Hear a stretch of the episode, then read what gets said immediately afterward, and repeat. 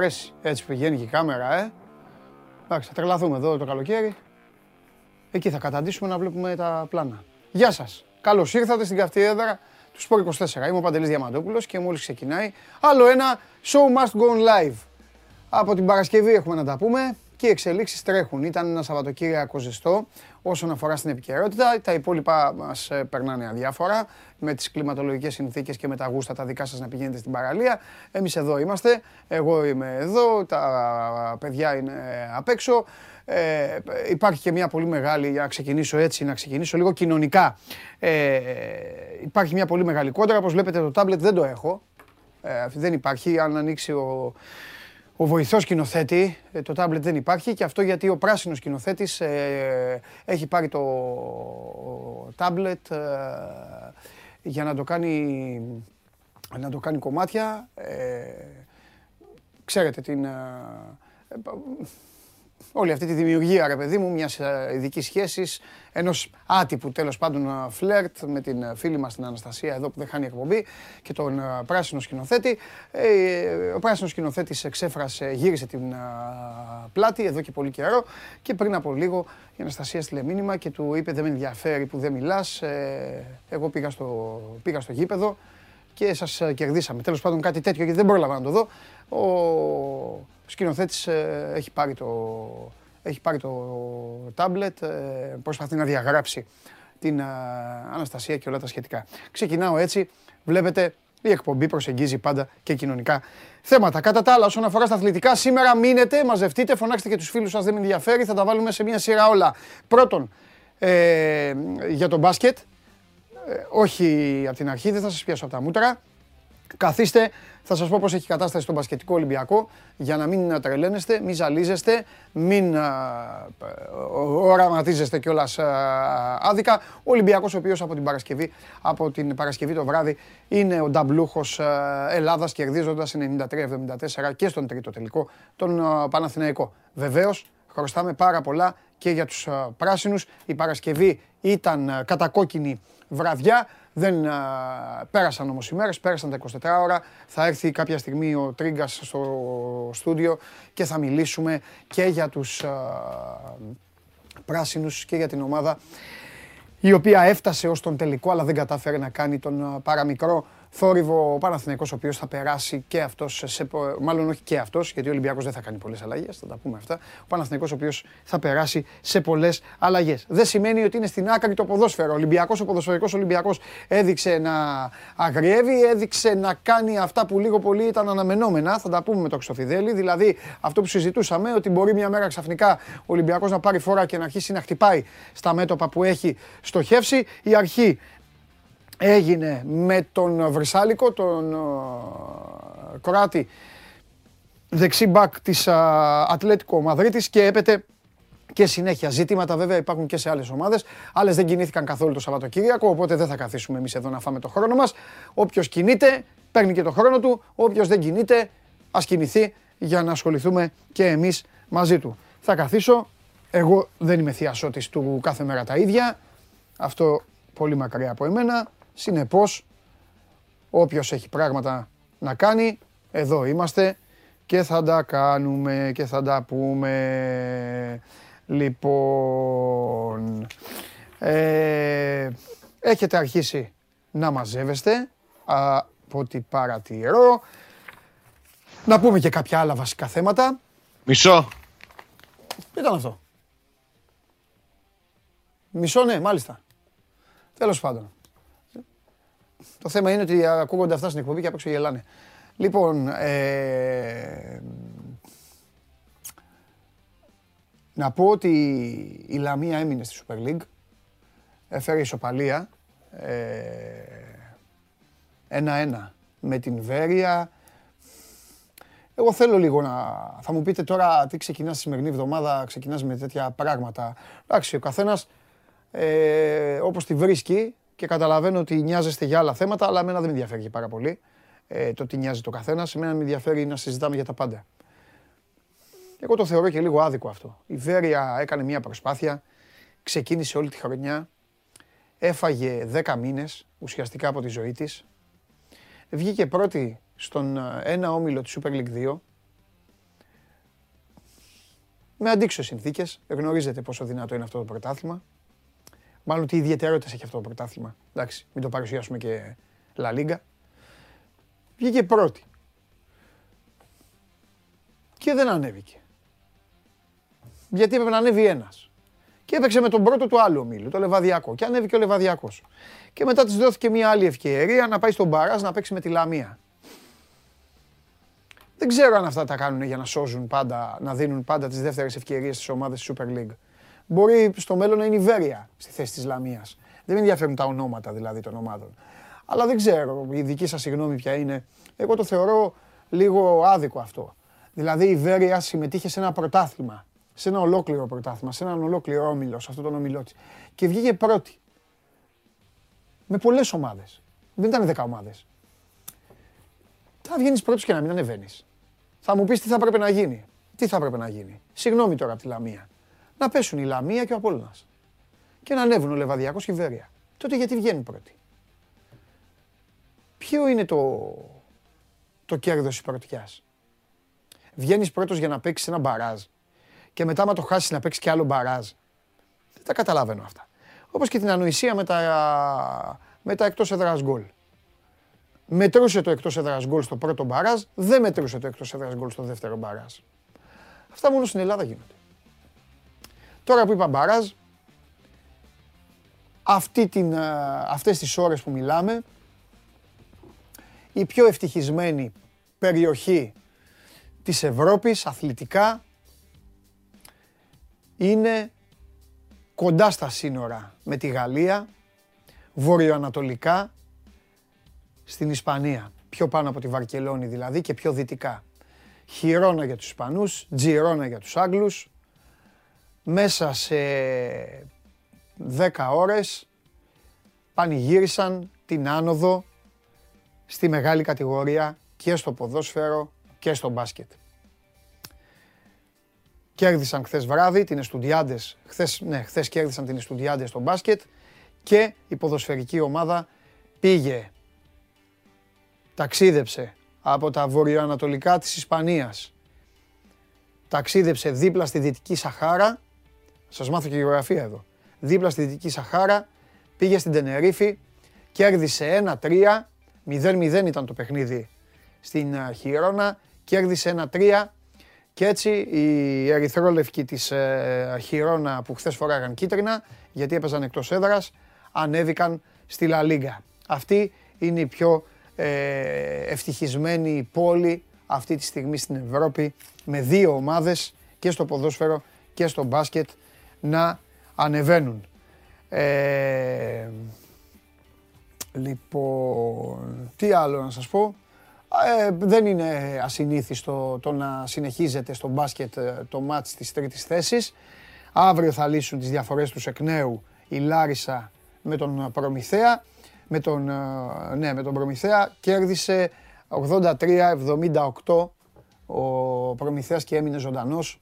Η Λάρισα έχει κάνει break στον πρώτο αγώνα, τρίτης θέσης. Αύριο στο σπίτι της θα έχει ευκαιρία να το τελειώσει. Ένα-ένα είναι στη Γαλλία, γιατί και σήμερα παίζουν στο Μονακό, Μονακό Βιλερβάν, γιατί πέρα από το ελληνικό πρωτάθλημα, το τρίμερο που πέρασε, κρίθηκαν και αλλού τα πρωταθλήματα. Καλωσορίζουμε λοιπόν ως πρωταθλήτριες τη φοβερή και τρομερή. Ξεκινάω από αυτή Real Madrid, η οποία όπως το ποδόσφαιρο και στο μπάσκετ ε, αξίζει να είσαι όρθιος και να την χειροκροτείς. Έμειναν από παίκτες, έμειναν από, δι, από δυνάμεις, τις περισσότερες ε, έμειναν από προπονητή.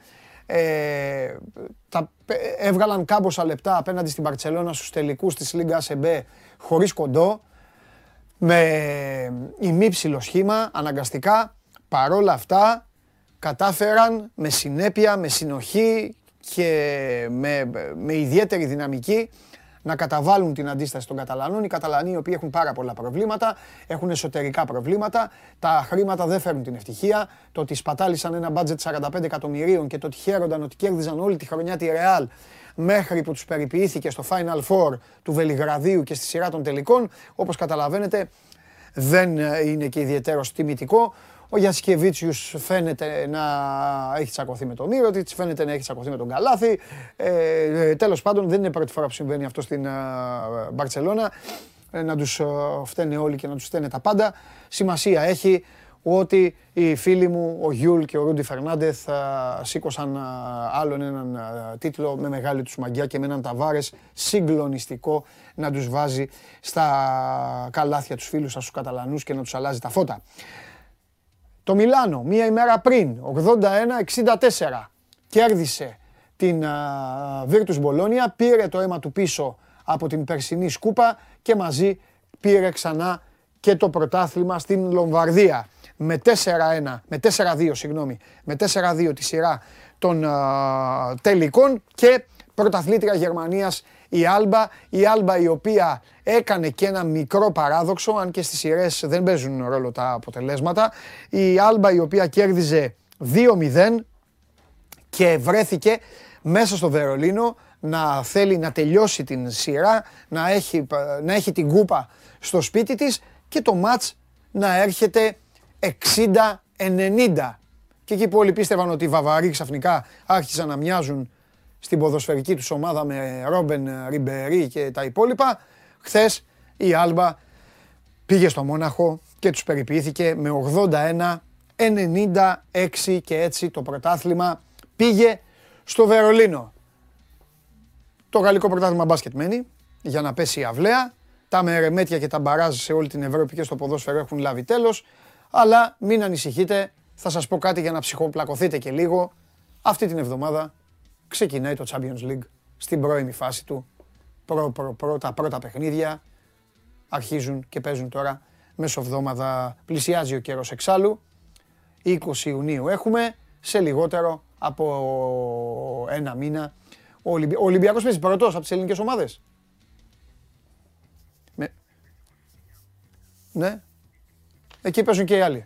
Ωραία. Σε λιγότερο από ένα μήνα λοιπόν κάποιες από τις αγαπημένες σας ομάδες, τι ελληνικές ομάδες, ρίχνονται στη μάχη. Περνάει ο καιρός, νωρίς νωρίς, οπότε όλα καλά, όλα ε, άνθυρα.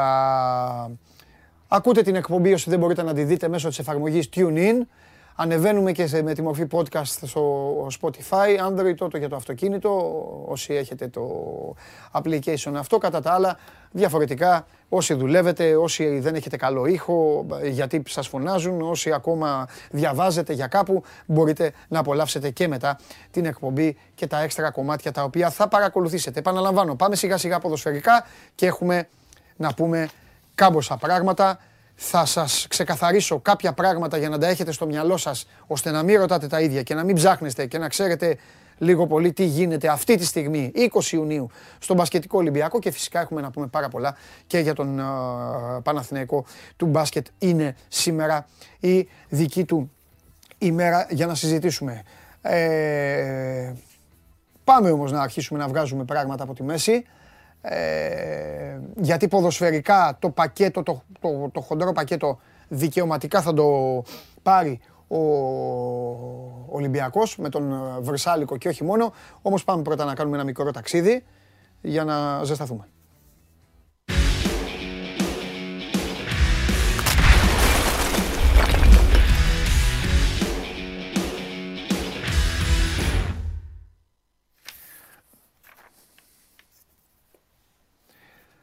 Είναι, πάντα ήταν, λάθος. Δεν ήταν πάντα. Όταν ήμασταν μόνο οι εφημερίδες που γινόταν ο πανικός, που υπήρχε αυτή η άμυλα, η ευγενής και ο ανταγωνισμός και όλα, ε, ήταν δύσκολα τα καλοκαίρια. Ξέρεις, υπήρχε πίεση, υπήρχε άγχος, υπήρχε αυτό, υπήρχε να βγάλουμε ένα θέμα, να το κάνουμε, να το ράνουμε. Από τότε Σάβα μου που μπήκαν τα social media και αναπτύχθηκε και η τεχνολογία, πώς τα φέρνει η ζωή, έχει αλλάξει, εμένα προσωπικά έχει αλλάξει όλη μου η ψυχολογία. Πραγματικά διασκεδάζω. Πραγματικά διασκεδάζω και γελάω. Κάποιος, οποιοδήποτε δηλαδή, ειδικά στην Ελλάδα. Αν κάποιος Σάβα και δεν στο λέω δηλαδή αυτή τη στιγμή καθόλου υπερβολικά. Αν κάποιος γράψει σε social ο Τζόι Γκόμες, όπως σας το λέω, ο Τζόι Γκόμες για τον Πάο, Τέλος, τέλος, τέλος. Τέλος. Θέλετε να το δοκιμάσουμε. Ο Τζόι Γκόμες για τον Πάο. Δεν πάνε μετά, μετά γίνει χαμός. Δεν, δεν του νοιάζει τίποτα. Ο Τζόι Γκόμες για τον Πάο. Και μετά έλα Σάβα Τζόι Γκόμες για τον Πάο. Α, φοβερά. Παντελή, τι μαθαίνεις ο Τζόι Γκόμες για τον Πάο. Φοβερά δεν είναι αυτά, ρε φίλε. Φοβερό δεν ναι, είναι. Ισχύει. Τρομερό Ισχύει. είναι. Απολαυστικό. Απολαυστικό. Αρκεί να είναι μακριά από εμά. Από την καθημερινότητά μας, από τον μπάνιο μας, από την καφετέριά μας, κατάλαβες. Τι εννοώ. Εντάξει. Λοιπόν. Τι γίνεται; Πανηγυρίζει ο φιλαράκος σου.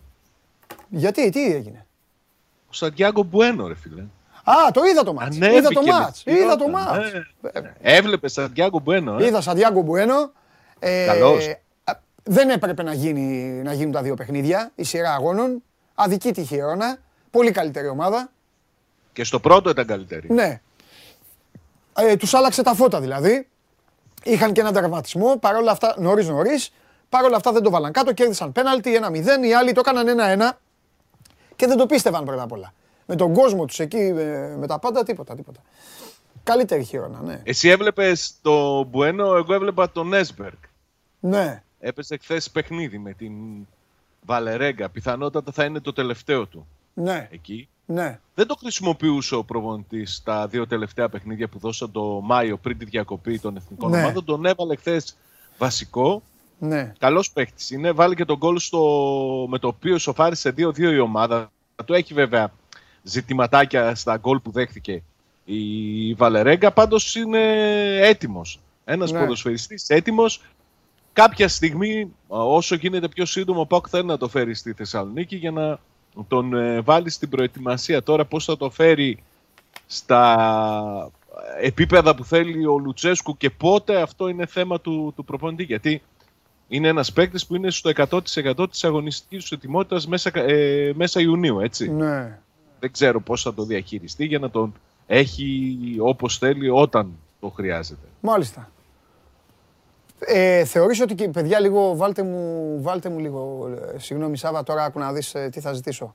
Αυτό που, με το οποίο δεν μπορώ να ζήσω χωρίς αυτό. Βάλτε μου λίγο το condition, παιδιά. Θα γίνω σε λίγο σαν να έχω παίξει 2,90 λεπτά. Σάβα μου. Πες μου. Πόσες ανακοινώσεις θα κάνει η ομάδα; Τι γίνεται. Ο Ρασβάν, Κοίταξε. μίλησα με τον Ρασβάν, είναι εξωφρενών. Τι, τι παραξενεύεσαι; Είναι. Ε, βέβαια. Μιλήσατε. Πού, πού είναι οι ανακοινώσεις; Πού είναι, πρέπει να τελειώσουν Έχουν οριοθετήσει, ναι. έχουν οριοθετήσει ναι. ε, την αναχώρηση για την Ολλανδία ως ένα πρώτο σταθμό. Ναι. Μέχρι τότε ο ΠΑΟΚ θα έχει ναι. τερματοφύλακα, ναι. θα έχει στόπερ ναι. και πιθανότατα θα έχει και έναν εξτρέμ. Τρεις ποδοσφαιριστές ακόμη, όσους έχει ανακοινώσει. Αλλά αυτό είναι που το έχουμε πει εδώ και πολύ καιρό. Ναι. ξεκινήσαμε με τα στόπερ. Ναι. Έτσι, με τον Έσμπεργκ, με τον ε, Μπουένο που κάποια στιγμή ακούστηκε αλλά δεν πρέπει να, να ισχύει. Ε, φαίνεται ότι υπάρχει μια διαφοροποίηση στην αναζήτηση του ΠΑΟΚ ό,τι αφορά τον κεντρικό αμυντικό. Ναι. Ενώ ο Ρέντε της Χέρακλες ήταν ε, ο πρώτος στη λίστα του ΠΑΟΚ, φαίνεται ότι έχουν διαφοροποιηθεί τα δεδομένα. Όχι μόνο γιατί οι Ολλανδοί δεν κατεβαίνουν από το 1 εκατομμύριο που ζητούν εξ αρχής, αλλά γιατί μετά την αποχώρηση του Κρέσπο υπάρχει έτσι μια αίσθηση ότι ο Πάκου ψάχνει κάτι καλύτερο στο κέντρο της άμυνάς του. Ένα ποδοσφαιριστή πιο έμπειρο από το ηλικιακό εύρος των 22 με 26 που έψαχνε μέχρι τώρα και έναν ποδοσφαιριστή που έχει και ανάλογες εμπειρίες για να είναι βασικός στο κέντρο της άμυνας του ΠΑΟΚ. Αυτό είναι ένα θέμα, σου έλεγα και την προηγούμενη εβδομάδα, ότι μιλάει και με έναν ακόμη στόπερ.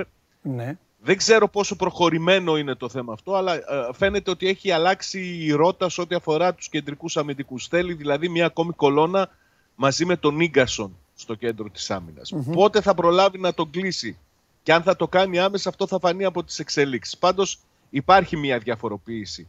Ίσως και η μοναδική στο μέχρι τώρα μεταγραφικό πλάνο του, του ΠΑΟΚ. Από εκεί και πέρα για τερματοφύλακα είπαμε για τον Κοτάρσκι. Στην Κροατία λένε ότι άμεσα θα έρθει για ιατρικές εξετάσεις στη Θεσσαλονίκη. Το πιο πιθανό είναι να ενσωματωθεί στην προετοιμασία στην Ολλανδία. Βγάζουν και ένα νούμερο στην Κροατία κοντά στα 3 εκατομμύρια που νομίζω ότι ξεφεύγει από το πραγματικό κόστος. Πολύ λιγότερο θα είναι το κόστος της μεταγραφής. Κοντά στα 2 εκατομμύρια, ίσως και λιγότερα, για τον ε, ΠΑΟΚ η απόκτηση της πρώτης επιλογής που είχε ο Πότο για τη θέση του τερματοφύλακα. Έτσι. Ναι. Γιατί άσχετα πότε θα έρθει, άσχετα πόσο θα πληρώσει ο Πάοκ, είναι η πρώτη επιλογή του Πότο. Αυτόν ήθελε εξ αρχής, Okay. αυτόν ήθελε να φέρει, αυτό φέρνει. Και φυσικά στα εξτρέμ που υπάρχουν οι διαπραγματεύσεις ε, για τον ε, Νάρεϊ με την Düsseldorf, με το η Fortuna Düsseldorf. Ναι. Είναι η πρώτη επιλογή αυτή τη στιγμή και αισιοδοξία υπάρχει ότι τελικά θα κλείσει. Ναι. Θα πάει αργότερα και έναν ακόμη εξτρέμ. Βέβαια, Παντελή, για να κλείσω λίγο το, το πρώτο κομμάτι των μεταγραφικών, να σου πω ότι υπάρχουν σε εξέλιξη συζητήσεις για ανανεώσεις. Ναι. Ο ΣΒΑΠ θα είναι αυτός που θα κριθεί τις επόμενες ε, ώρες. Ναι.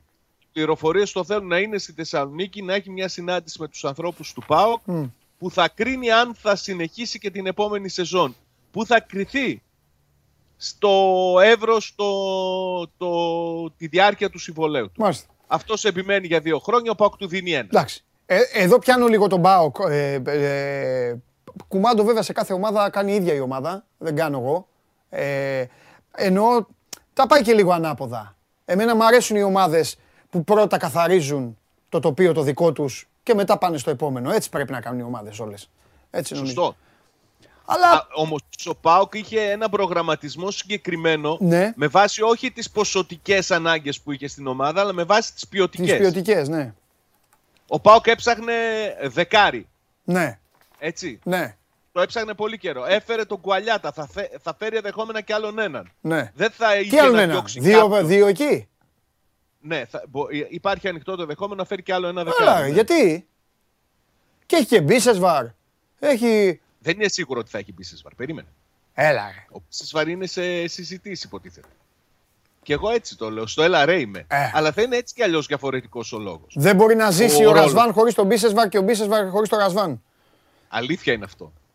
Αλήθεια είναι αυτό. Αλλά σου λέω ότι υπήρξαν. Και στην υπήρχαν- τελική 20 λεπτάκια 25 μπαίνει μέσα.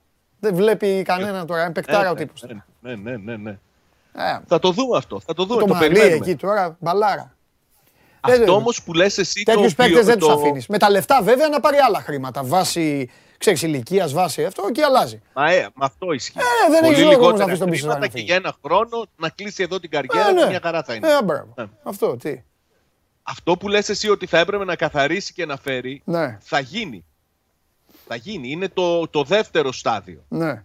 Υπάρχουν πληροφορίες ότι α, υπάρχει κινητικότητα με το Τζόλακ. Ναι, Υπάρχουν πληροφορίες ότι υπάρχει κινητικότητα με το Ζαμπά. ναι. Οποιοςδήποτε αποχωρήσει, ακόμη και ο ΣΒΑ που σου είπα πριν, αν δεν ανανεώσει, ο ΠΑΟΚ θα κινηθεί για αντικαταστάτη. Άρα είναι μακρύ ακόμη το καλοκαίρι. Μην βλέπεις τον πρώτο κύκλο που κλείνει πριν την αναχώρηση στην Ολλανδία. Θα είναι μακρύ το καλοκαίρι. Έτσι κι αλλιώς μέχρι 15 Σεπτεμβρίου θα Ναι. έχει μεταγραφές. Μάλιστα, ωραία. Λοιπόν, αύριο που θα βγούμε, θέλω να μου πεις πόσοι σε πήραν τηλέφωνο και σου είπαν ότι ο Τζο Γκόμες μιλάει με τον Μπάουκ. Φιλιά.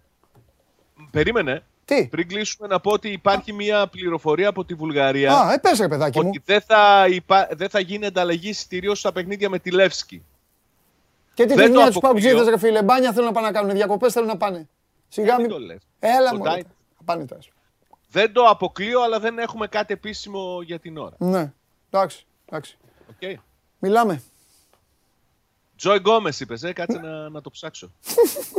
θα σε ενημερώσω αύριο για το Τζόι Βέβαια, Γκόμες. βέβαια, βέβαια, φιλιά. Εντάξει. Λέγε, λέγε τέτοια, λέγε τέτοια. Φιλιά, Άντε, καλή συνέχεια. φιλιά. Λοιπόν, ο Μάνος Παπαδόπουλος επέκτηνε, επέκτηνε τη συνεργασία του με τη Zenit ως το 2024 και μπασκετικές φίνες. Μπασκετικά τώρα θα γίνει χαμός. Περιμένετε σε λίγο και θα σας τα πω και από την καλή και από την ανάποδη. Ε, αυτά για τον α, ΠΑΟΚ. Ε, πάμε στον... Έχω καιρό να το δω τον Τσάρλι. Πάμε στον Τσάρλι. Πάμε στον Τσάρλι γιατί μετά πρέπει να πάμε στον κύριο Βερσάλικο. Οκ. Για πάμε στον Τσάρλι. Για πάμε στον Τσάρλι.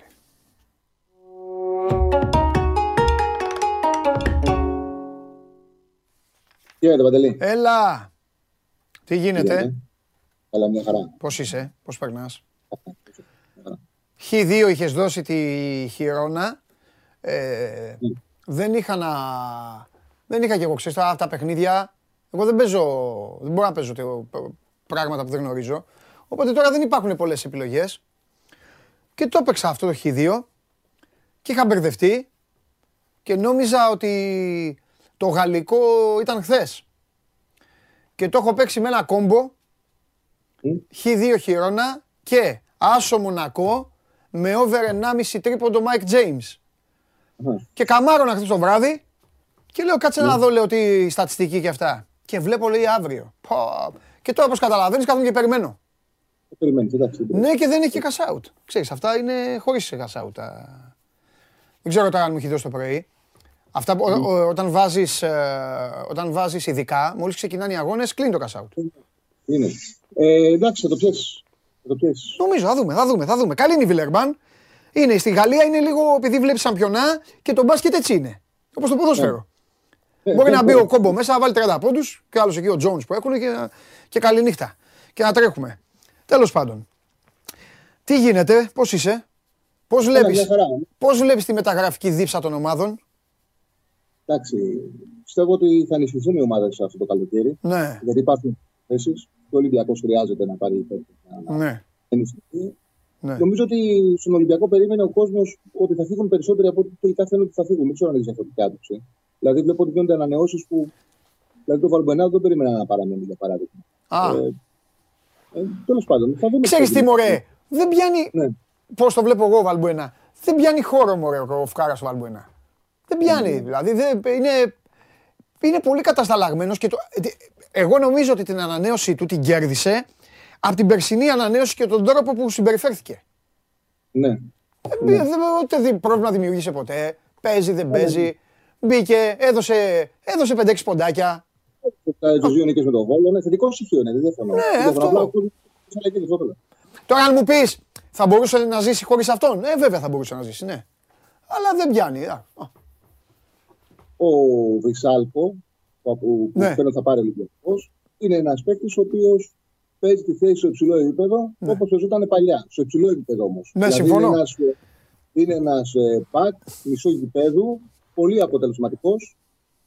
Εντάξει, μπορεί να παίξει παίξει και ρόλο οι ομάδες. Δηλαδή, ήταν στην Ατλέτικο του Νεών από Ναι. 16, είναι σε εθνική Κροατίας όπου σε μεγάλες οργανώσεις παίζει συντηρητικά και αξιοποιεί την ποιότητα του Αυτό, το- α, κοίταξε. Ε, Σε διακόπτω. Είναι μια ιδανική μεταγραφή. Δεν το συζητάμε. Δεν το συζητάμε και σαν όνομα και αυτά. Απλά ένα πράγμα, ένα πράγμα με, με κρατάει, όχι με κρατάει, έχω ένα πράγμα στο, νεα- στο, μέσα στο μυαλό μου. Ότι τι, ήτανε τα ΜΑΜ για συντηρητικές ομάδες. Δηλαδή η Εθνική Κροατίας που οκ, παίζουν τα παιδιά αυτά, έχουν παικταράδες μεσοεπιθετικά, οπότε στην ασ- ανασταλτική τους λειτουργία ο συντηρητισμός είναι, είναι ενδεδειγμένος, γιατί πρέ- είναι ωραίο να προσέχεις και άσε μπροστά τον Μόντριτς και τους άλλους να, να καθαρίσουν. Έπαιζε στην Ατλέτικο Μαδρίτης, που, άσε, που ε, έχει τη, τη, τη σημαία. Και ξέρεις τώρα, πάει σε μια ομάδα η οποία το, το DNA της βέβαια, όχι ο προπονητής της, γιατί ο προπονητής της ταιριάζει με τις ομάδες που έπαιζε. Ο Βρυσάλικο ταιριάζει με τον Μαρτίνς. Ναι, ναι, ναι, ισχύει. Ναι, το DNA του Ολυμπιακού είναι ρε παιδί μου, έλα πάμε να πατήσουμε περιοχές να φτιάξουμε και πράγματα. Απ' την άλλη βέβαια, οι αντίπαλοι του Ολυμπιακού δεν είναι σαν τους αντίπαλους του Ατλέτικο Μαδρίτης. είναι και αυτό ένα στοιχείο.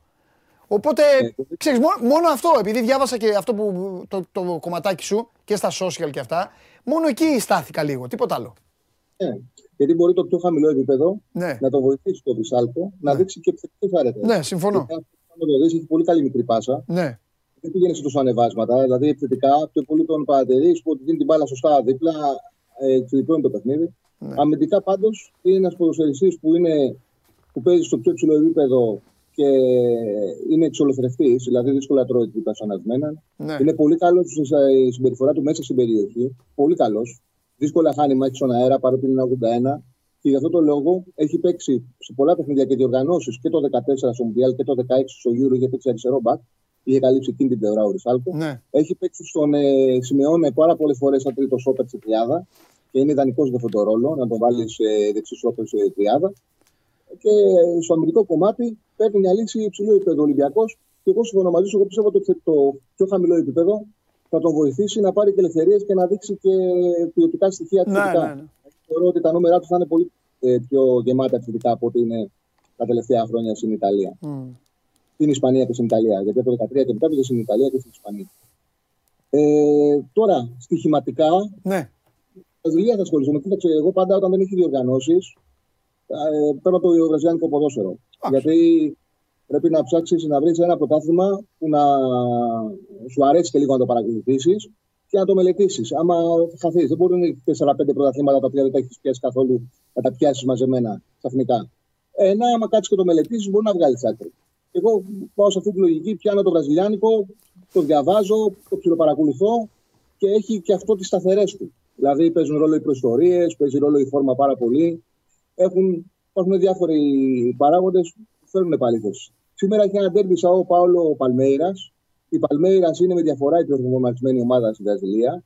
Ο Αμπέλ Φεραίρα έχει κάνει πολύ καλή δουλειά, έχει πάρει τα πάντα και φέτος με το ξεκίνημα το μόνο που έχουν πάρει είναι το Σεριά. Από το ξεκίνημα έχουν πει πάμε πάρουμε το πρωτάθλημα. Είναι ο απόλυτος στόχος. Επίση, εδώ είναι απαραίτητο να πω ότι ο Αμπέλ Φεραίρα είναι και το πρώτο φαβορή για να πάρει τη Βραζιλία μετά το Μουντιάλ. Ο Τίτα φεύγει και πρώτο φαβορή θεωρείται ο πρώην προπονητής του Πάου να πάρει τη Βραζιλίας.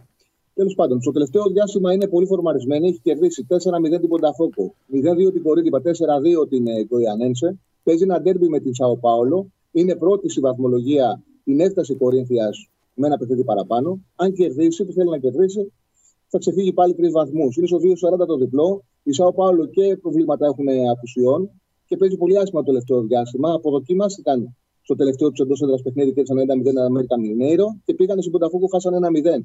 Γενικά στα τελευταία πέντε παιχνίδια δεν έχουν σκοράρει πάνω Ναι. από ένα τέρμα και έχουν μόλις μία νίκη στα τελευταία έξι. Έχει φόρμα η Παλμέιρας, είναι καλό το 2-40, είναι πολύ γρήγορη και επίσης στα νούμερα, δηλαδή στις τελικές είναι πρώτη η Παλμέιρας, μεγάλη διαφορά είναι ένα πίσω ο Πάολο και στις τελικές στο τέρμα.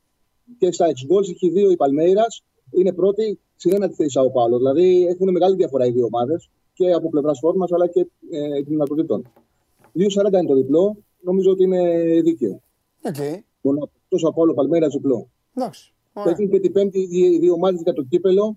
Την Παλμέιρα δεν την αφορά γιατί θέλει το πρωτάθλημα, είναι ο απόλυτος στόχος. Μμμ. Φανταστικά. Εντάξει, ρε Τσάρλι. Λοιπόν, Για να μιλάμε. το Μιλάμε. Πώς, Λέγω. πώς νιώθεις που δεν έχουμε Μουντιάλ; Τώρα θα είχαμε Μουντιάλ, θα είχαμε οργιάσει. Χάμος θα γινόταν. Τι να κάνουμε, είναι στενάχο. Μπαλκόνια, Ε, κόλαση. Έχουμε τώρα ένα Λυπάμαι. μήνα που δεν έχουμε. Μέχρι να Λυπ- πάρουμε και τις άδειες, να πάμε να ξεκουραστούμε, δεν έχουμε να κάνουμε. Λυπάμαι τους παίκτες. Λυπάμαι τους παίκτες. Φιλιά. Γεια. Λυπάμαι τους παίκτες γιατί θα ξεκινήσουν πιο νωρίς τα πρωταθλήματα και μετά ε, πολλοί από αυτούς θα πρέπει να πάνε να, να πάνε στο Κατάρ να παίξουν ε, Μουντιάλ και μετά να γυρίσουν και να τους κυνηγάτε εσείς όλοι. Ε, όχι εσείς απαραίτητος εσείς ε, που βλέπετε τώρα. Όπου εσείς, όλοι, ε, σε όλες τις ε, χώρες να τους κυνηγάνε και να λένε παίξε καλά γιατί δεν πήρες το πρωτάθλημα, γιατί δεν έκανες αυτό, γιατί δεν έκανες το άλλο. Δεν έκανες το παράλληλο. Χαμός. Λοιπόν, τέλος πάντων, σας έδωσε και ο Τσάρλι την, α, την πρότασή του. Βάλτε και εσείς λίγο φαντασία. Δείτε και λίγο μπάσκετ, άμα θέλετε, να βάλετε και κάτι από εκεί για να δυναμώσετε τις, ε, την επιλογή σας, τη στοιχηματική, όσοι παίζετε στοίχημα. Διαφορετικά οι άλλοι πηγαίνετε, πάρτε να φάτε κανένα παγωτάκι, φάτε κανένα, δώστε να φάτε τίποτα. Καλύτερα θα, θα πιάσουν τόπο. Πάμε λοιπόν, πάμε. Αφού α, πήρατε μια μυρωδιά από Βρεσάλικο. Λοιπόν, να στα βάλουμε όλα κάτω με τη σειρά. Γιατί έχω και μια πληροφορία και θέλω να τη μοιραστώ με τον Δημήτρη Χριστοφιδέλη.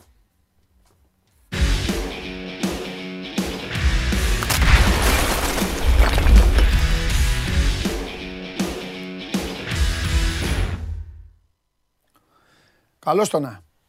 Καλό μεσημέρι, φίλε. Καλή Γεια σου, εβδομάδα. Γεια σου Δημήτρη. Επίσης, επίσης. Λοιπόν, να μοιραστώ μαζί σου κάτι θέλω που ε, προ, προβερσάλικο έφτασε στα αυτιά μου για την ακρίβεια την α, Παρασκευή. Παρασκευή λοιπόν ε, έλαβα μια πληροφορία ότι ο Ολυμπιακός ε, τώρα που υπάρχει το δείγμα Βερσάλικο μου το κάνει και πιο εύκολο για να καταλάβει και ο κόσμος.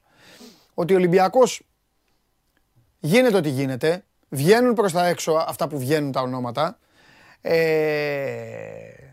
αλλά η αλήθεια είναι ότι χτυπάει τέσσερις-πέντε περιπτώσεις τέτοιου βεληνικούς. Εντάξει, εμένα δεν μου κάνει και εντύπωση γιατί ε, πριν από καιρό έχω πει και για το όνομα του Μιλιβόγεβιτ, που θα, θα δείξει ο χρόνος τέλος πάντων. Ε, και ο, ο άνθρωπος που μου το είπε, ε, μάλιστα μου είπε ότι κοίταξε να δεις, σε τέτοιο επίπεδο χτυπάει. Εκεί, εκεί είναι η όρεξή του. Να κάνει, να φτιάξει τέτοια ομάδα. Με τέτοιους παίκτες. Ναι. Απλά τώρα καταλαβαίνεις εσύ εμπειρικά ότι όταν πηγαίνεις σε τέτοιες περιπτώσεις ή θα τις καταφέρεις όπως καλή ώρα Βερσάλικο και αλλάζεις σε μεγάλο βαθμό. Ε, ξέρεις, γυρίζεις το διακόπτη σε μεγάλο βαθμό. Αλλά επειδή αυτές οι περιπτώσεις θέλουν και χρόνο, θέλουν και κόπο, δεν θέλουν μόνο χρήμα, γιατί ο κόσμος κολλάει στα λεφτά μόνο. Δεν είναι έτσι, δεν είναι μόνο τα λεφτά. θέλει και λεπτούς χειρισμούς. Και λεπτούς χειρισμούς και θέλει να, να αποφύγεις και ανταγωνιστές. Γιατί οι ανταγωνιστές, σε τέτοιες περιπτώσεις οι ανταγωνιστές δεν είναι τώρα, δεν θέλω να λέω ονόματα ομάδων, ούτε ξένων ούτε ελληνικό, τίποτα. Είναι άλλου επίπεδου. Λοιπόν, εκεί λοιπόν εγκυμονεί ο κίνδυνος να χάσεις χρόνο. Και μετά να πας σε άλλες περιπτώσεις. Και γι' αυτό ε. συνηθίζουν οι ομάδες, όχι μόνο ο Ολυμπιακός, όλα αυτά να μην τα επικοινωνούν. Γιατί τι μένει στο, στον κάθε, συγγνώμη για το χαρακτηρισμό κιόλας, στον κάθε αφελή, μένει, το βλέπουμε κι εμείς και με δικά μας παραδείγματα. Πόσες φορές εσύ ή εγώ ή κάποιος έχει πει ένα ρεπορτάζ σωστό ότι κοιτάξτε να δείτε, η τάδε ομάδα πάει για το Χριστοφιδέλη. Αν τελικά η ομάδα αυτή, η οποία όντως πάει, εμείς έχουμε πει την αλήθεια. Η ομάδα κάνει την προσπάθειά της. Αν δεν τον πάρει το Χριστοφιδέλη, υπάρχουν. Τέλος πάντων, μην πω χαρακτηρισμό που λένε τι έγινε ο ναι. Χριστοφιδέλη που λέγατε, τι έγινε που λέγατε ο Χριστοφιδέλη. Καταλαβέ. Αυτό βέβαια είναι θέμα παιδείας και θέμα Ελλάδας και θέμα εγκεφάλου και μπλα μπλα μπλα μπλα. Ε, ζουν ανάμεσά μας όλοι αυτοί οι τύποι. Έτσι κι αλλιώς. Έχουν και δικαίωμα ψήφου. Παντελή, είχατε πει στην εκπομπή της Παρασκευής, ναι. όπως θυμάσαι, ναι ότι ο Ολυμπιακός πέρα από αυτούς που μιλάγαμε, γιατί λέγαμε για τον Μπάλτο κτλ. Ναι. Ότι είχαμε τον άγνωστο Χ και τον τέταρτον παίκτη που ήταν πολύ καλός για βασικός. Ναι. Λέγαμε. Ναι. Δεν είχε ναι. βγει το όνομα του Βρυσάλικο. Και είχαμε πει και για εναλλακτική λύση, ως δεύτερη λύση, ως αναπληρωματικό, όπως θες μπορεί να τον πεις, για ναι. τον ε, Άβυλα. Ναι. Λοιπόν, μια, ε, να τα βάλουμε με τη σειρά. Πρώτα απ' όλα δικαιώνεσαι, δικαιώνεσαι για όλο αυτό που σε, σε, που σε πίεσα για να βγάλω μια άκρη ναι. και μου την έδωσε στην άκρη, δικαιώνεσαι στο ότι ο Άβιλα ταίριαζε με όλα. Ναι. ναι. Και απλά έμενε να μάθουμε ποιος θα ήταν ο πρώτος. Και κάποια στιγμή που έλεγες εκεί κόου, τον Μπάλντοκ και αυτά, είχαμε πει κιόλας, είχες πει μάλλον, ότι μπορεί να είναι και κάποιος άλλος. Ναι, ήταν ένας τέταρτος παίκτης που δεν τον ξέρα, δεν ήξερα όνομα εκείνη την ώρα. Δεν έχει σημασία. Δεν έχει σημασία. Δεν, δεν, δεν πειράζει. Τελικά, το δίδυμο λοιπόν για τον Ολυμπιακό είναι Βρυσάλικο Άβυλα. Αυτό θέλει ο Ολυμπιακός. Ναι. ναι. Ωραία. Βγήκε μια άκρη. Ναι. Λοιπόν, για το Βρυσάλικο υπάρχει προφορική συμφωνία. Ναι. Να το πούμε ξανά. Ναι. Ε, ήρθε ο παίκτης στην, ε, στην Ελλάδα, μάλιστα ο Ολυμπιακός, ο Βαγγέλης Μαρινάκης έβαλε ιδιωτικό τζετ να τον φέρει. Ναι. Μαζί, μαζί με τη σύντροφό του πήγανε στο Ρέντι, Καραϊσκάκι, παντού. Ε, έδωσε τα χέρια και θέλω να πω σε αυτό που έλεγες προηγουμένως και έχεις δίκιο να το, να το πούμε για τους φίλους, το λέω τώρα, κάνω την παρένθεση, όχι για κανέναν άλλο, για αυτό που είπες. Δηλαδή, είναι, ε, να μην μας κάνει εντύπωση, αν ο Ολυμπιακός έχει φέρει και άλλους παίκτες, τους οποίους για τον Α ή Β λόγο χρειάζεται χρόνος, υπομονή. Κάποιοι μπορεί να είπαν ναι, ερχόμαστε, κάποιοι να είπαν ότι δεν ερχόμαστε. Αλήθεια. Θέλουμε να, να εξαντλήσουμε γιατί είναι ακόμα νωρίς. Ε, για την περίπτωση του Βρυσάλικο, να πω ότι ενώ ήρθε στην Αθήνα και έδωσε τα χέρια με τον Βαγγέλη Μαρινάκη, ε, έχει, ήρθε ερχόμενος έχοντας πρόταση ανανέωσης από την Ατλέτικο Μαδρίτης. Ναι. Okay, ο Τσόλο Σιμεώνε τον θέλει για εναλλακτική λύση, όχι για βασικό πλέον στο, στην επόμενη σεζόν. Αλλά ήρθε για να καταλάβουμε το μέγεθος των επαφών και των παιχτών που προσπαθεί να κλείσει ο Ολυμπιακός. Είναι ότι ήρθε, είχε έρθει με πρόταση από την Ατλέτικο Μαδρίτης. Συν κάποιες προτάσεις που είπε και ο ίδιος ότι έχει από Αγγλία και από άλλες χώρες. Ε, το, το δείγμα του Βρυσάλικο δείχνει που έχει βάλει τον πύχη ο Ολυμπιακός. Ε, δηλαδή όταν την περασμένη σεζόν ο Ολυμπιακός είχε Λαλά, ε, Ανδρούτσο Καρμπόβνικ και τώρα πάει σε λύση για την δεξιά πλευρά της άμυνας σε Βρυσάλικο και Άβυλα ε, καταλαβαίνεις ότι μιλάμε για άλλο επίπεδο. Ναι. Ε, δηλαδή ο Βρυσάλικο είχε, ε, τώρα τη σεζόν που τελείωσε είχε 28 συμμετοχές με την Ατλέτικο Μαδρίτης δεν είχε μία και δύο. Ενεργεία παίκτης ε, εθνικής ε, Κροατίας, 52 συμμετοχές. Τέλος πάντων, πρόκειται για ένα παίκτη που ο Τσόλος Σιμεώνη τον ήθελε και τον θέλει, γιατί ε, παίζει δεξί μπακ, τον έχει χρησιμοποιήσει δε, ε, δεξιό στόπερ, τον έχει χρησιμοποιήσει στα χαβ. Είναι πολύ Έχει εργαλείο. Ναι, ναι, ναι. Και σε καλό επίπεδο. Και σε καλό επίπεδο. Και σε μια ηλικία που για αμυντικό 30 χρονών είναι μια χαρά. Ναι, βέβαια. Έχεις δίκιο. Θα- Πρέπει να το πούμε. Δηλαδή τώρα φτιάχνει ο Ολυμπιακός, να το πούμε σχηματικά, ε, με βρυσάλικο δεξιά. Όχι, μην, μην το αρχίσεις αυτό. Θα πάμε Α, στην κουβέντα όχι, του αριστερού όχι. μπακ και του στόπερ και εκεί πάλι θα, λέμε, τε- θα πούμε τέτοιο. Δεν, εγώ λέω καλύτερα αυτό να αρχίσει να το λες όταν ε, άμα γίνουν κινήσεις και στις άλλες θέσεις. Ωραία, ωραία. Πρόσεξε. Μια που είπε. Ναι, Το λέω για να μην. Για, δεν το λέω να πεις ότι γουστάρεις. Αλλά το λέω γιατί ναι. και εσένα δεν θα σου άρεσει μόλις το πεις. Δηλαδή τι θα πεις τώρα, Βρυσάλικο δεξιά, ρε από αριστερά; Αυτό ήθελες να πεις; Μισό, μισό λεπτό. Μισό λεπτό. Ναι. Δεν, δεν είναι ολόκληρος. Εγώ έχω πει από την αρχή ότι ο Ολυμπιακός θέλει και αριστερό μπακ. Ε, αυτό λέμε, παιδί μου. Ναι, δεν λέω Και ότι τώρα, φταίει ότι και φταίς τώρα εσύ. ο Ολυμπια... και τώρα ο Ολυμπιακός θεωρώ ότι κατά τη διάρκεια του καλοκαιριού θα προσπαθήσει να βρει ένα βρυσάλικο για την αριστερή πλευρά. Ναι. Για, ναι. να, για να το πω πιο απλά. Και για τα στόπερ να ξεκαθαρίσω, Ναι, έχω, ναι. το λέω γιατί έχω στο μυαλό μου ότι θα φύγει ο Σισε. Γιατί με Μανολά Σισε και Μανολά, Μανολά καλά, γιατί εγώ πιστεύω ότι θα είναι καλά ο Μανολάς, δεν γίνεται. Νομοτελειακά δηλαδή, δεν μπορεί να πάει, Ναι. να, να, να πάει 7ο μήνα, 8ο μήνα να, χωρίς ρυθμό.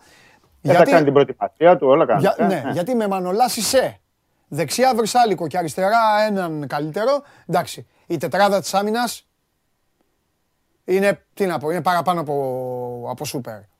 ναι. Με αυτά τα πρόσωπα. Λοιπόν, ο, ο Πάοκ Να πει- ανακοίνωσε την ανανέωση της συνεργασίας με τον Ζίβκο Ζίβκοβιτς για δύο ακόμη χρόνια. Πάμε. Μάλιστα. Καλή κίνηση. Ε, Τι καλή κίνηση. Ο, ο, ο Ζίβκο Ζίβκοβιτς είναι ο τερματοφύλακας. ρε. Τερματοφύλακας δεν είναι. Α, όχι, ο, ο, ναι, ο Αντρίγια, νόμιζα ο Αντρίγια. Καλή κίνηση. Όχι, όχι. Καλά το είπες. Για τον Ολυμπιακό το είπες εσύ. Καλή. Ε, εντάξει, για, ανα- για αναλλακτική λύση τον θέλει. Έλα Δεν μωρέ, για- αφού δεν το... Αφού δεν το τέλος πάντων, είναι λάθος αυτό που κάνει ο Πάοκ. Τα εξήγησα την άλλη φορά στο, στο Τζιομπάνογλου, ρε Δημήτρη. Δεν, τέλος πάντων, εντάξει. Εντάξει, ο Πάκου θέλει βασικό γκολ. Ναι, keeper, και εντάξει. θέλει και, ένα, και έναν αναπληρωματικό να τον πιστεύουν όλοι. Μόνο ο Λουτσέσκου τον πιστεύει τον Ζήφκοβιτ. Τον είχε στην Ξάνθη. Τέλος πάντων, εντάξει, δικαίωμά του. Ε, είναι. αφού τον θέλει. Αφού τον Ό,τι θέλει ο Ρασβάν δεν του χαλάω χατήρι. Πάμε, πάμε. Λοιπόν, στον Ολυμπιακό. Ναι. Ε, για να βάλουμε με τη σειρά. Μια που είπαμε για το Βρυσάλικο. Περιμένουμε Ναι. ε, σήμερα, αύριο ή μέχρι την Τετάρτη να ολοκληρωθεί. Γιατί όσο δεν υπάρχουν υπογραφές παντελή, έχουμε πει ότι οι μεταγραφές είναι ανοιχτές. Ναι. Έτσι, Ναι. Πρέπει να δούμε υπογραφές, να έχουμε και ανακοινώσεις για να είμαστε σωστοί και απέναντι στον κόσμο. ναι. Ε, Εντός της ημέρας υπάρχει πληροφορία ότι αναμένεται στην Αθήνα ο Άβυλα Μμ. ε, της Χάντερσφιλ για να περάσει ιατρικές εξετάσεις και να υπογράψει στον ε, Ολυμπιακό. Άρα, χρονικά, ενδεχομένως ο Άβυλα να προλάβει τον ε, Βρεσάλικο στις υπογραφές. Η ουσία, η ουσία είναι ότι και οι δύο. Ε, θέλουν, ε, δηλαδή, ο Βαγγέλης Μαρινάκης ικανοποιεί αυτό που ήθελε ο Μαρτίνς να τους έχει στην Αυστρία ε, τους δεξιούς μπακ για να μπορέσει να δουλέψει. Αυτό είναι το ένα κομμάτι. Και μια που είπα για το, τώρα για τον ε, πρόεδρο του Ολυμπιακού, τον Βαγγέλη Μαρινάκη, Ναι. ε, ε, να, έτσι να λύσουμε και όλο το θέμα αυτό που σωστά με ρώταγες ε, καθημερινά ποιοι τρέχουν τις μεταγραφές τώρα που έφυγε η Σουλούκο, Ε, που βέβαια. έφυγε ο Μοντέστο. Όλοι όπως βλέπεις Παντελή περνούν από το γραφείο του Βαγγέλη Μαρινάκη. Εντάξει, έχει βγει μπροστά. Έχει βγει μπροστά, το έχει πάρει πάνω του και θα πω εγώ καλώς το έχει πάρει πάνω του Μμμ. και δεν έχει αφήσει δηλαδή τα περισσότερα σε προπονητές και γύρω-γύρω ε, για τις μεταγραφές γιατί όσο το παίρνει πάνω του ο Βαγγέλης Μαρινάκης πάμε σε λύσεις ε, βρυσάλικο. Ναι. Πάμε σε λύσεις ε, πιο μπροστά για να πω έτσι του Σκάρπα από την ε, ε, Παλμέιρας προσπαθεί ο Ολυμπιακός και είναι σε επαφές. Αυτός είναι δεκάρι, ε. Αυτός είναι και δεκάρι και εξτρέμ. Εκεί ο Αμπέλ Φερέιρα Ναι. τον χρησιμοποιεί κυρίως ε, εξτρέμ, είναι αριστεροπόδαρος, γιατί έβαζε τον ε, Ραφαέλ Βέιγκα έτσι περισσότερο ε, δεκάρι. Αλλά επει- από τότε που τραυματίστηκε ο Βέιγκα και πήγε δεκάρι ο, ο Σκάρπα, κάνει πράγματα και θάματα Μμμ. στην Βραζιλία. Είναι από τους κορυφαίους πασέρ ε, στην, ε, στο βραζιλιάνικο πρωτάθλημα Ναι.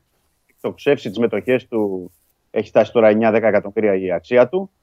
Και ο Αμπέλ Φερέιρα εισηγήθηκε στη διοίκηση την ανανέωση του συμβολέου του. Εδώ και δύο μήνες προσπαθούν να τον ανανεώσει η Παλμέιρας Γιατί λύγει το συμβόλαιο του το Δεκέμβριο, να πούμε. Okay. Α, θα, θέλει να φύγει αυτός. Ε. Και θέλει να φύγει, θέλει να έρθει στην Ευρώπη. Mm. Έκανε και δηλώσεις μάλιστα εκεί στην πατρίδα του πριν από δύο μέρες. Είπε ότι επειδή είναι 28 χρονών, είμαι στην καλύτερη ηλικία και πιο όριμος για να μπορέσω να ανταποκριθώ στις απαιτήσεις της Ευρώπης. Θέλω να δοκιμάσω και θέλω να πάω στην Ευρώπη. Και έχει διαμηνήσει στο, στη διοίκηση της Παλμέρας, επειδή έχει πολύ καλή σχέση και είναι από τα αγαπημένα παιδιά εκεί, ότι να πάω στην Ευρώπη και του έχουν πει: OK, θα το συζητήσουμε. Ε, το, το εναλλακτικό είναι, σε σχέση, δηλαδή με τον Ολυμπιακό πρέπει να πω, είναι ότι ο Ολυμπιακός θέλει να δώσει ένα μικρό ποσό στην Παλμέιρας τώρα για να μην. Ε, δεν μπορεί να δώσει. Για να πάρει κάτι για να μην τον χάσει έτσι κι αλλιώς. Μπράβο, μπράβο, για να μην τον χάσει. Εφόσον η Παλμέιρας στη στα πόδια ή προσπαθήσει να τον κρατήσει μέχρι το Δεκέμβριο, είναι να έρθει συμφωνία, σε συμφωνία Ολυμπιακός με τον παίκτη να τον πάρει στην ε, χειμερινή μεταγραφική περίοδο ως ναι. ελεύθερο. Ναι. Έχουμε και το Μουντιάλ έτσι κι αλλιώς από Νοέμβριο-Δεκέμβριο που θα υπάρχουν διακοπές των πρωταθλημάτων.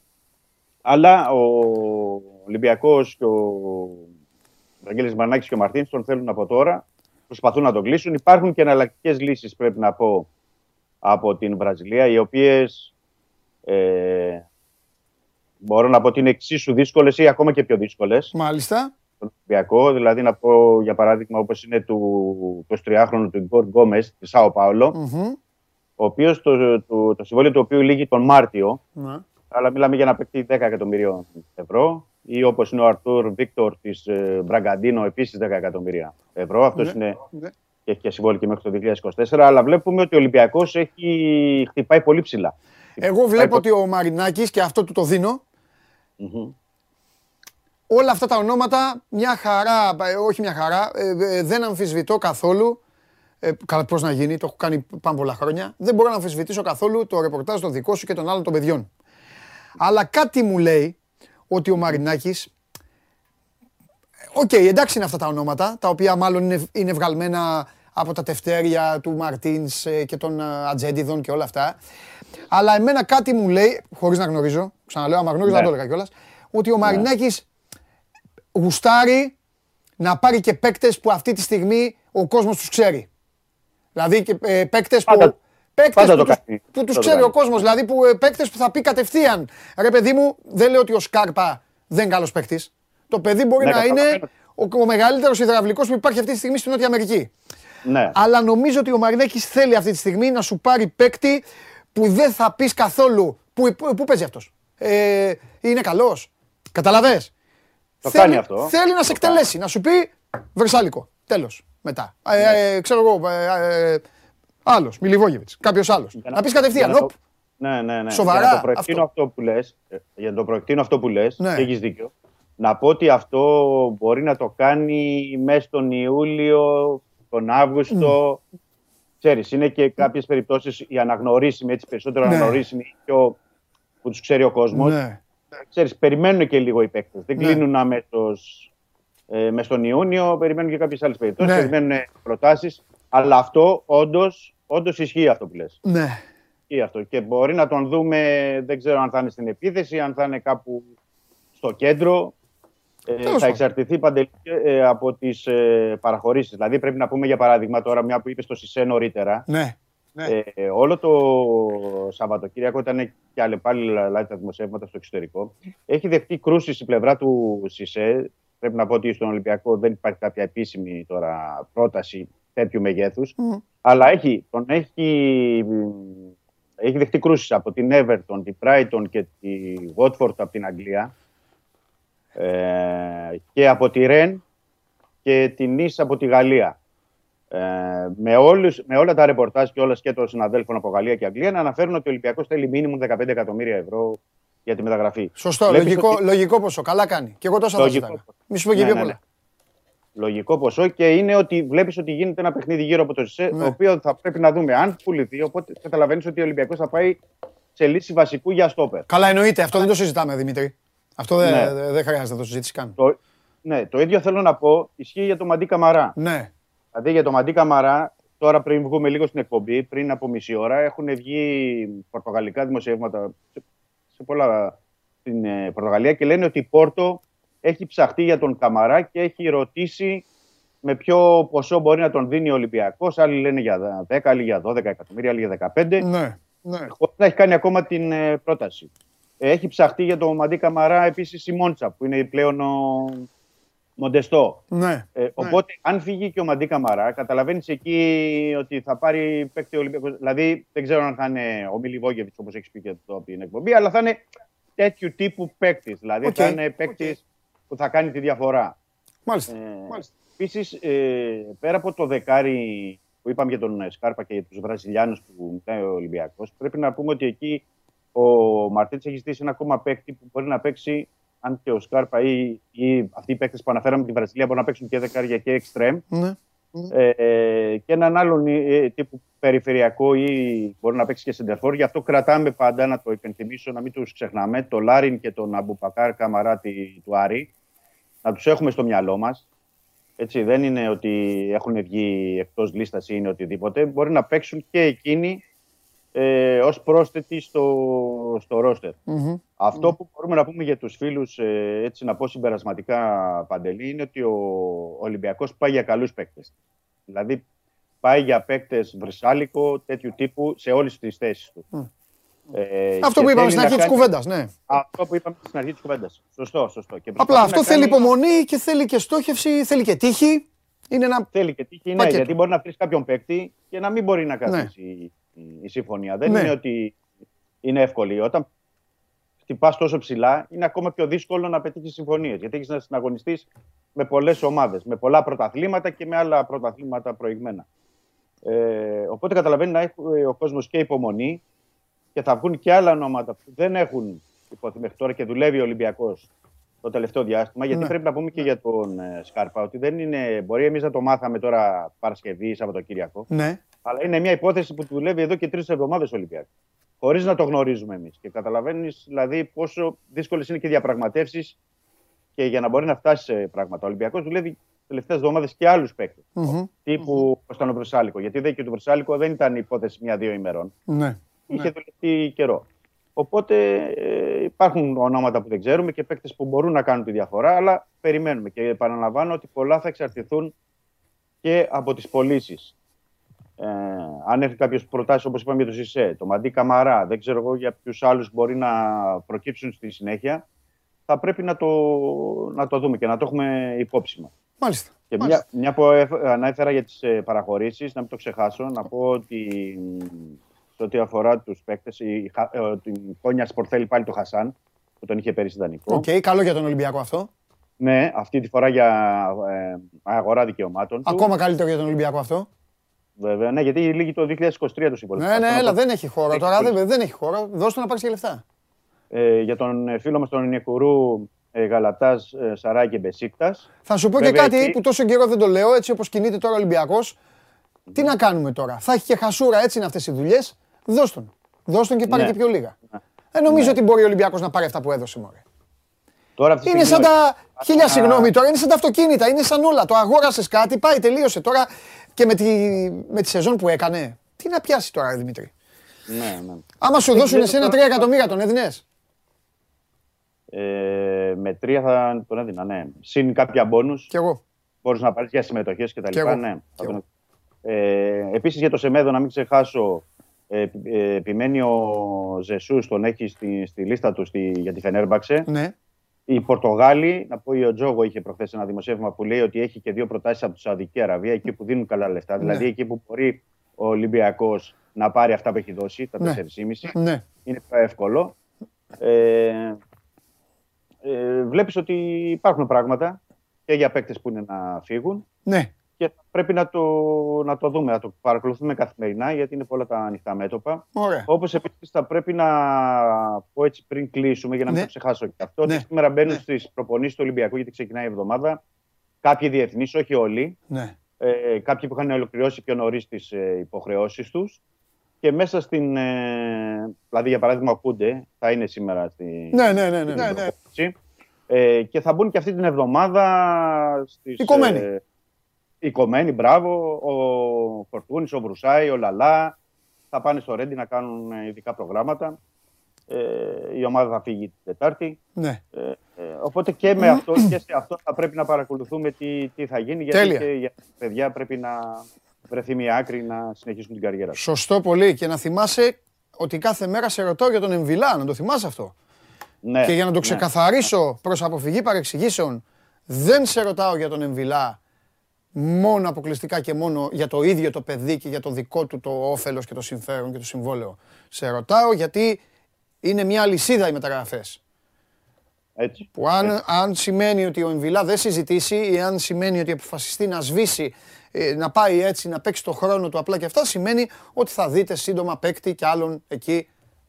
Αυτό λέει και η λογική, αυτό λένε όλα.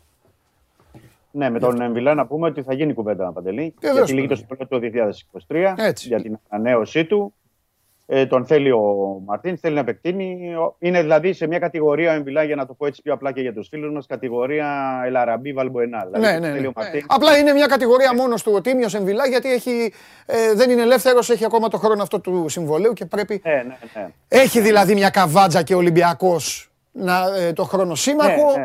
αλλά Ναι, ναι, εντάξει, γιατί- καμία ομάδα, καμία ομάδα μωρέ, δεν, το, δεν το ταλαιπωρεί ούτε τον εαυτό του ούτε τον παίκτη. Όταν, ειδικά όταν τον θέλει κιόλας, συζητάνε.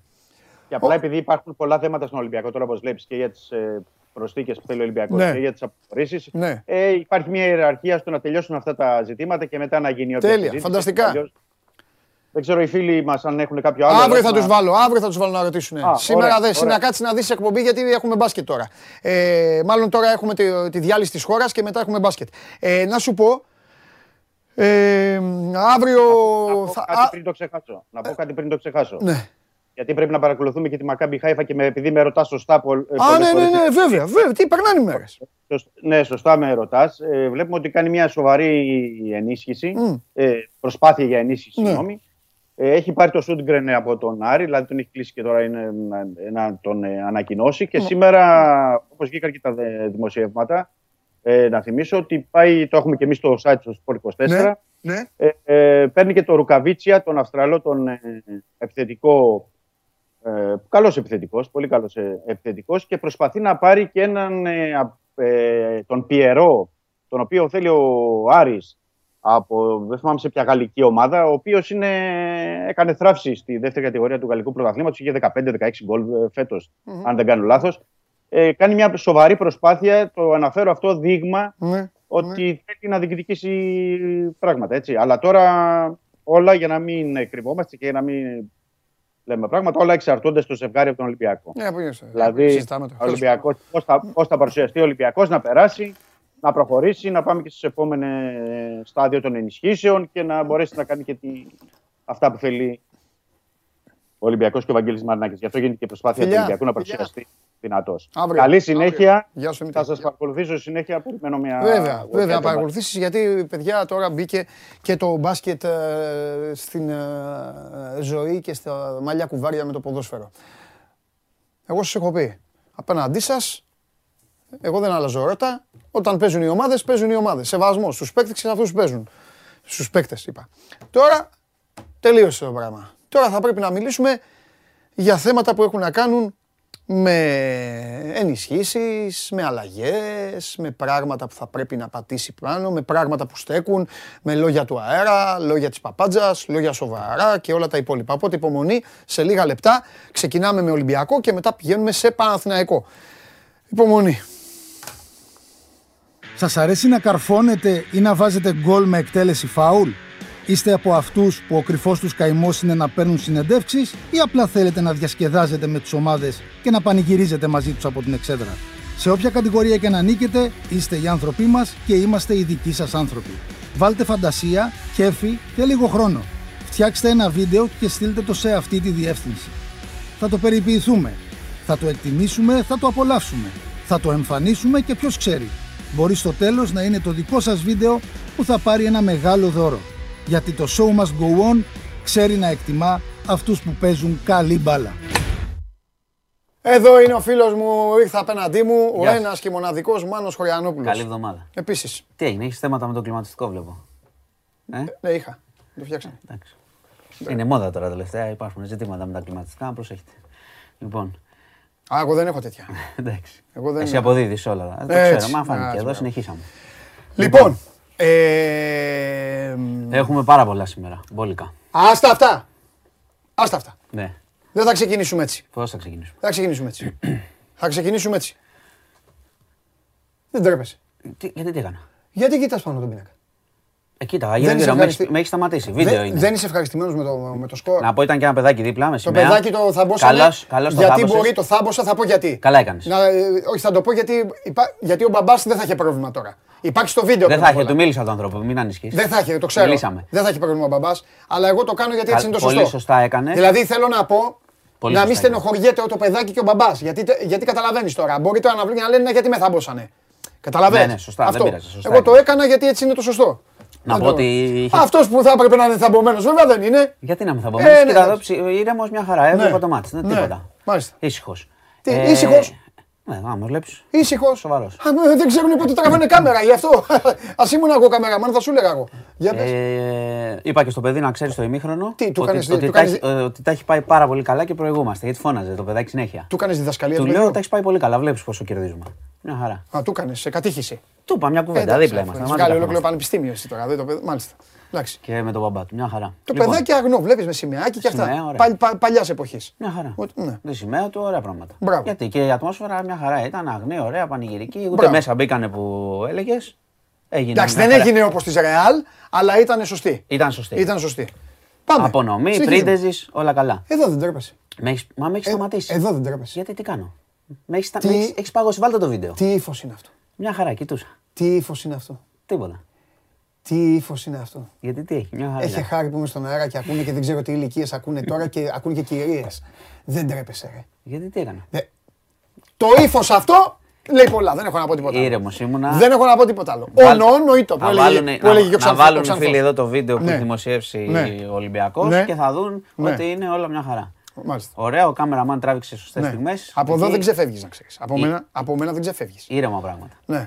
Λοιπόν, Το ύφος αυτό, το ύφος αυτό είναι όλοι τέτοια. Τίποτα άλλο δεν έχω να πω. Συνεχίζω. έλα. Βρυσάλικο, εντάξει; Όλα καλά. Όλα καλά. Εντάξει. Εγκρίνεις Γιατί; δηλαδή. 100%. Εντάξει, ρε φίλε, είμαι υποχρεωμένος να σε ρωτήσω. Όχι. Τι θα σε τα ρωτάω λέγαμε μόνο, μετά. τι γίνεται, γιατί δεν κάνει η μεταγραφή. Εγώ είμαι με όλα. Α, Εγώ είπα να περιμένουμε από την προηγούμενη εβδομάδα. Μάλιστα. Ηρεμία. ωραία. Θα δούμε Εντάξει. όταν ολοκληρωθεί το puzzle. Πώς θα είναι. Ωραία. Μην Και- αρχίζετε από τώρα, μια χαρά. Εντάξει. Ήρεμα. Και επειδή θα βάλω σε μια σειρά λίγο τα του μπάσκετ, μετά μόλις φύγεις, θα τα βάλω σε μια Θα σειρά. ακούσω. Ποιες είναι οι απαιτήσεις σου, για να ξέρω, πριν μιλήσω, να ξέρω. Ποιες είναι οι απαιτήσεις σου, Κοίτα. Ε, Ναι. Βασικά η απέτησή μου είναι να μην. Ε, πώς το λένε, να χτίσουν πάνω στην ομάδα αυτή. ε, τι, θα διαλυθεί. Ε, πολλές φορές γίνονται πολλές αλλαγές. Μια, θέλει, μια-δυο προσθήκες θέλει. Τώρα σε ονόματα. Εντάξει. Άλλος ένας ψηλός θα ήταν ε, έτσι, Μάλιστα. καλό. Ναι. Ε, Ένας. Ένας. Εξαρτάται τι αλλαγές θα γίνουν ε, γενικά. Τρεις, τρεις φεύγουνε. Ε, αν φεύγουν τρεις. Φεύγουν τρεις όλοι σίγουρα. Ε; Φεύγουν τρεις. Μάλλον με μένα μιλάς. Εντάξει. Τρεις φεύγουν. Οκ. Δυόμιση αυτή τη στιγμή, άντε για να στο πω ακριβώς. Εντάξει. Ε, εντάξει, θα πάρεις. Δι- Με 2,8. 2,8. Θα αντικαταστήσεις. Τα ονόματα που ακούω καλά είναι. Τι 2,8. Τι λέω ρε παιδιά; Έχω τρελαθεί. 3,8. 3,8. 3,8. 3,5 φεύγουν. Εντάξει. Και θες έναν; Όχι. Α. Θα αλλάξουμε. Μάλιστα. Εντάξει. Για πάμε. Και να κάνουμε. Ε, λοιπόν. Για ψηλούς μιλάμε. Αρχίζουμε, παιδιά. Ναι, εσύ το είπες. Λοιπόν, Θες 3,8. ε, ε, κάνουμε σύσκεψη μετά να βρούμε υπότιτλους. Δεν κάνω πλακά. Υπότιτλους κανονικά. Τι να κάνουμε. Εντάξει. Και εσύ κάτσε για να αυτούς δούμε. έρχεσαι και λες για την καθημερινότητά τους. Γιατί, για μια το χαρά. ρεύμα και για αυτά. Τα σχόλια, Έρχεσαι και τα λες για το σχόλια ρεύμα. τους είναι μια χαρά. Γλύφεις τον κόσμο. Καθόλου δεν το βλέπω. Αντί να τον κάνεις καλύτερο, Καθόλου αντί να δεν το κάνεις βλέπω. τι παρατηρήσεις σκληρά όπως εγώ, σε αυτούς που πρέπει Καθόλου όλους δεν εκεί, το βλέπω. όλους, χαϊδεύεις τους πάντες. Ε. Καθόλου δεν το γλύφω. 3,8 είπες, εσύ περίμενε. Γι' Τώρα αυτό είπε- τρομάζεις πάει η τον χώρα κόσμο. τέτοιο. Τέλος Τρομάζεις τον πάντων. κόσμο. Τέλος πάντων. Λέγε τώρα, άντε, Λοιπόν, κατέστρεψε τώρα θα μα. αρχίσουν μεταγραφε- η μεταγραφολογία εκεί. Εντάξει, είναι ώρα. Ναι, Είναι ώρα. Ε, λοιπόν, ναι. Πάμε λίγο στις ειδήσεις, να φύγουμε από τον μπάσκετ. Ναι. Ωραία ήταν, ωραία περάσαμε και του Ναι. χρόνου και πάμε στα δύσκολα. Ναι, Λοιπόν, έχουμε εξέλιξη στην υπόθεση της Πάτρας ναι. Μπράβο, Πανάγο. Πάμε, ναι. με το θάνατο των ε, τριών κοριτσιών. ναι. Ε, σου είχα πει ότι τότε είχαμε ξεκαθαρίσει το τι έγινε, οι αρχές είχαν καταλήξει στο τι έγινε με την Τζορτζίνα, έτσι, και τις τοξικολογικές εξετάσεις. Μάλιστα. Τώρα κατατέθηκε το πόρισμα των ιατροδικαστών ε, που ανέλαβαν την υπόθεση να την επανεξετάσουν ε, για τα δύο άλλα κορίτσια, την Ήριδα και τη Μαλένα. Και τα στοιχεία δείχνουν, για να το πω πολύ απλά, ότι τα κορίτσια δολοφονήθηκαν. Ότι ο θάνατός τους οφείλεται σε εξωγενή παράγοντα και σε όχι παθολογικά αίτια. Αυτό είναι το συμπέρασμα. Και ο θάνατος είναι ασφικτικός. Δηλαδή τα έσκασαν τα κορίτσια. Αυτό σου είχα- είχαμε πει, θυμάσαι, όταν το είχαμε συζητήσει και μετά την αφήσαμε την υπόθεση, δεν παρακολουθήσαμε ενώ ξέρεις το, το κουτσομπολιό πάνω μετά. Περιμέναμε τις, τις υπόλοιπες εξελίξεις. Έχουμε καταλήξει πλέον ότι και τα δύο άλλα παιδάκια δολοφονήθηκαν. Ε, η εξέλιξη αυτή σημαίνει ότι το πιο πιθανό είναι ότι θα συσχετιστούν με τη δολοφονία της Τζορτζίνας και θα έχουμε νέες διώξεις μέχρι το τέλος της εβδομάδας πιθανότατα για τη μητέρα. Ε, επίσης καταθέτουν οι γονείς ε, τους ζεύγους, θα καταθέσει και η αδερφή της ε, Ρούλας Πισπυρίγκου και θα δούμε, θα δει η δικαιοσύνη αν υπάρχει κάποιο είδους ε, εμπλοκή. Αν γνώριζαν, οτιδήποτε. Αυτό θα το καταλάβουμε μετά και τις καταθέσεις τους και γενικά μέχρι το τέλος της εβδομάδας θα έχουμε πλέον εξελίξεις. Θυμάσαι που είχαμε πει τότε ότι φυλακίζεται η Ρούλα Πισπυρίγκου και πότε όμως θα ολοκληρωθεί η υπόθεση, πιθανότατα θα κληθεί πάλι να δώσει εξηγήσεις και για τα άλλα δύο κορίτσια. Ε, εντάξει, η υπόθεση είναι αδιανόητη, παραμένει κάθε φορά που το φέρνεις στο μυαλό σου, παρά το ότι και αυτή την υπόθεση, πώς το λένε, την έχει χωνέψει ας πούμε η, η δημόσια σφαίρα κάπως, καταλαβαίνεις, έχει πέσει λίγο το ενδιαφέρον. Ε, είναι ο χρόνος, αλλά- είναι όλα αυτά που καθημερινά αλλάζουν. αλλά κάθε φορά τώρα δηλαδή είναι μια εξέλιξη σοβαρή.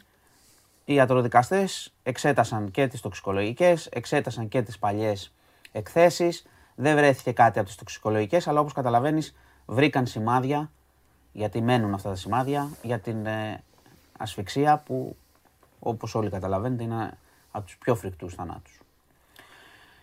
Λοιπόν, πάμε παρακάτω. Ε, θα πάμε σε ένα θέμα που δεν έγινε σήμερα, αλλά είναι από αυτά που πολύ συχνά συζητάμε εδώ ε, και από τα θέματα που τραβάνε ενδιαφέρον. Είχαμε άλλη μια εκτέλεση που προφανώς πιθανότατα σχετίζεται με ζητήματα της νύχτας και του λαθρεμπορίου. Είχαμε Στο βενζινάδικο, Γέρακα, στο Γέρακα το Σάββατο το πρωί ένα 40χρονο ιδιοκτήτη πρατηρίου. Αυτό τι ήταν βενζίνης. όμως Γερμανό τελικά. Θα σου πω. Είναι ιδιοκτήτης πρακτηρίου βενζίνης. Η επίθεση έγινε από 4 με Καλάζνικοφ. Ναι. Το έριξαν 20 σφαίρες.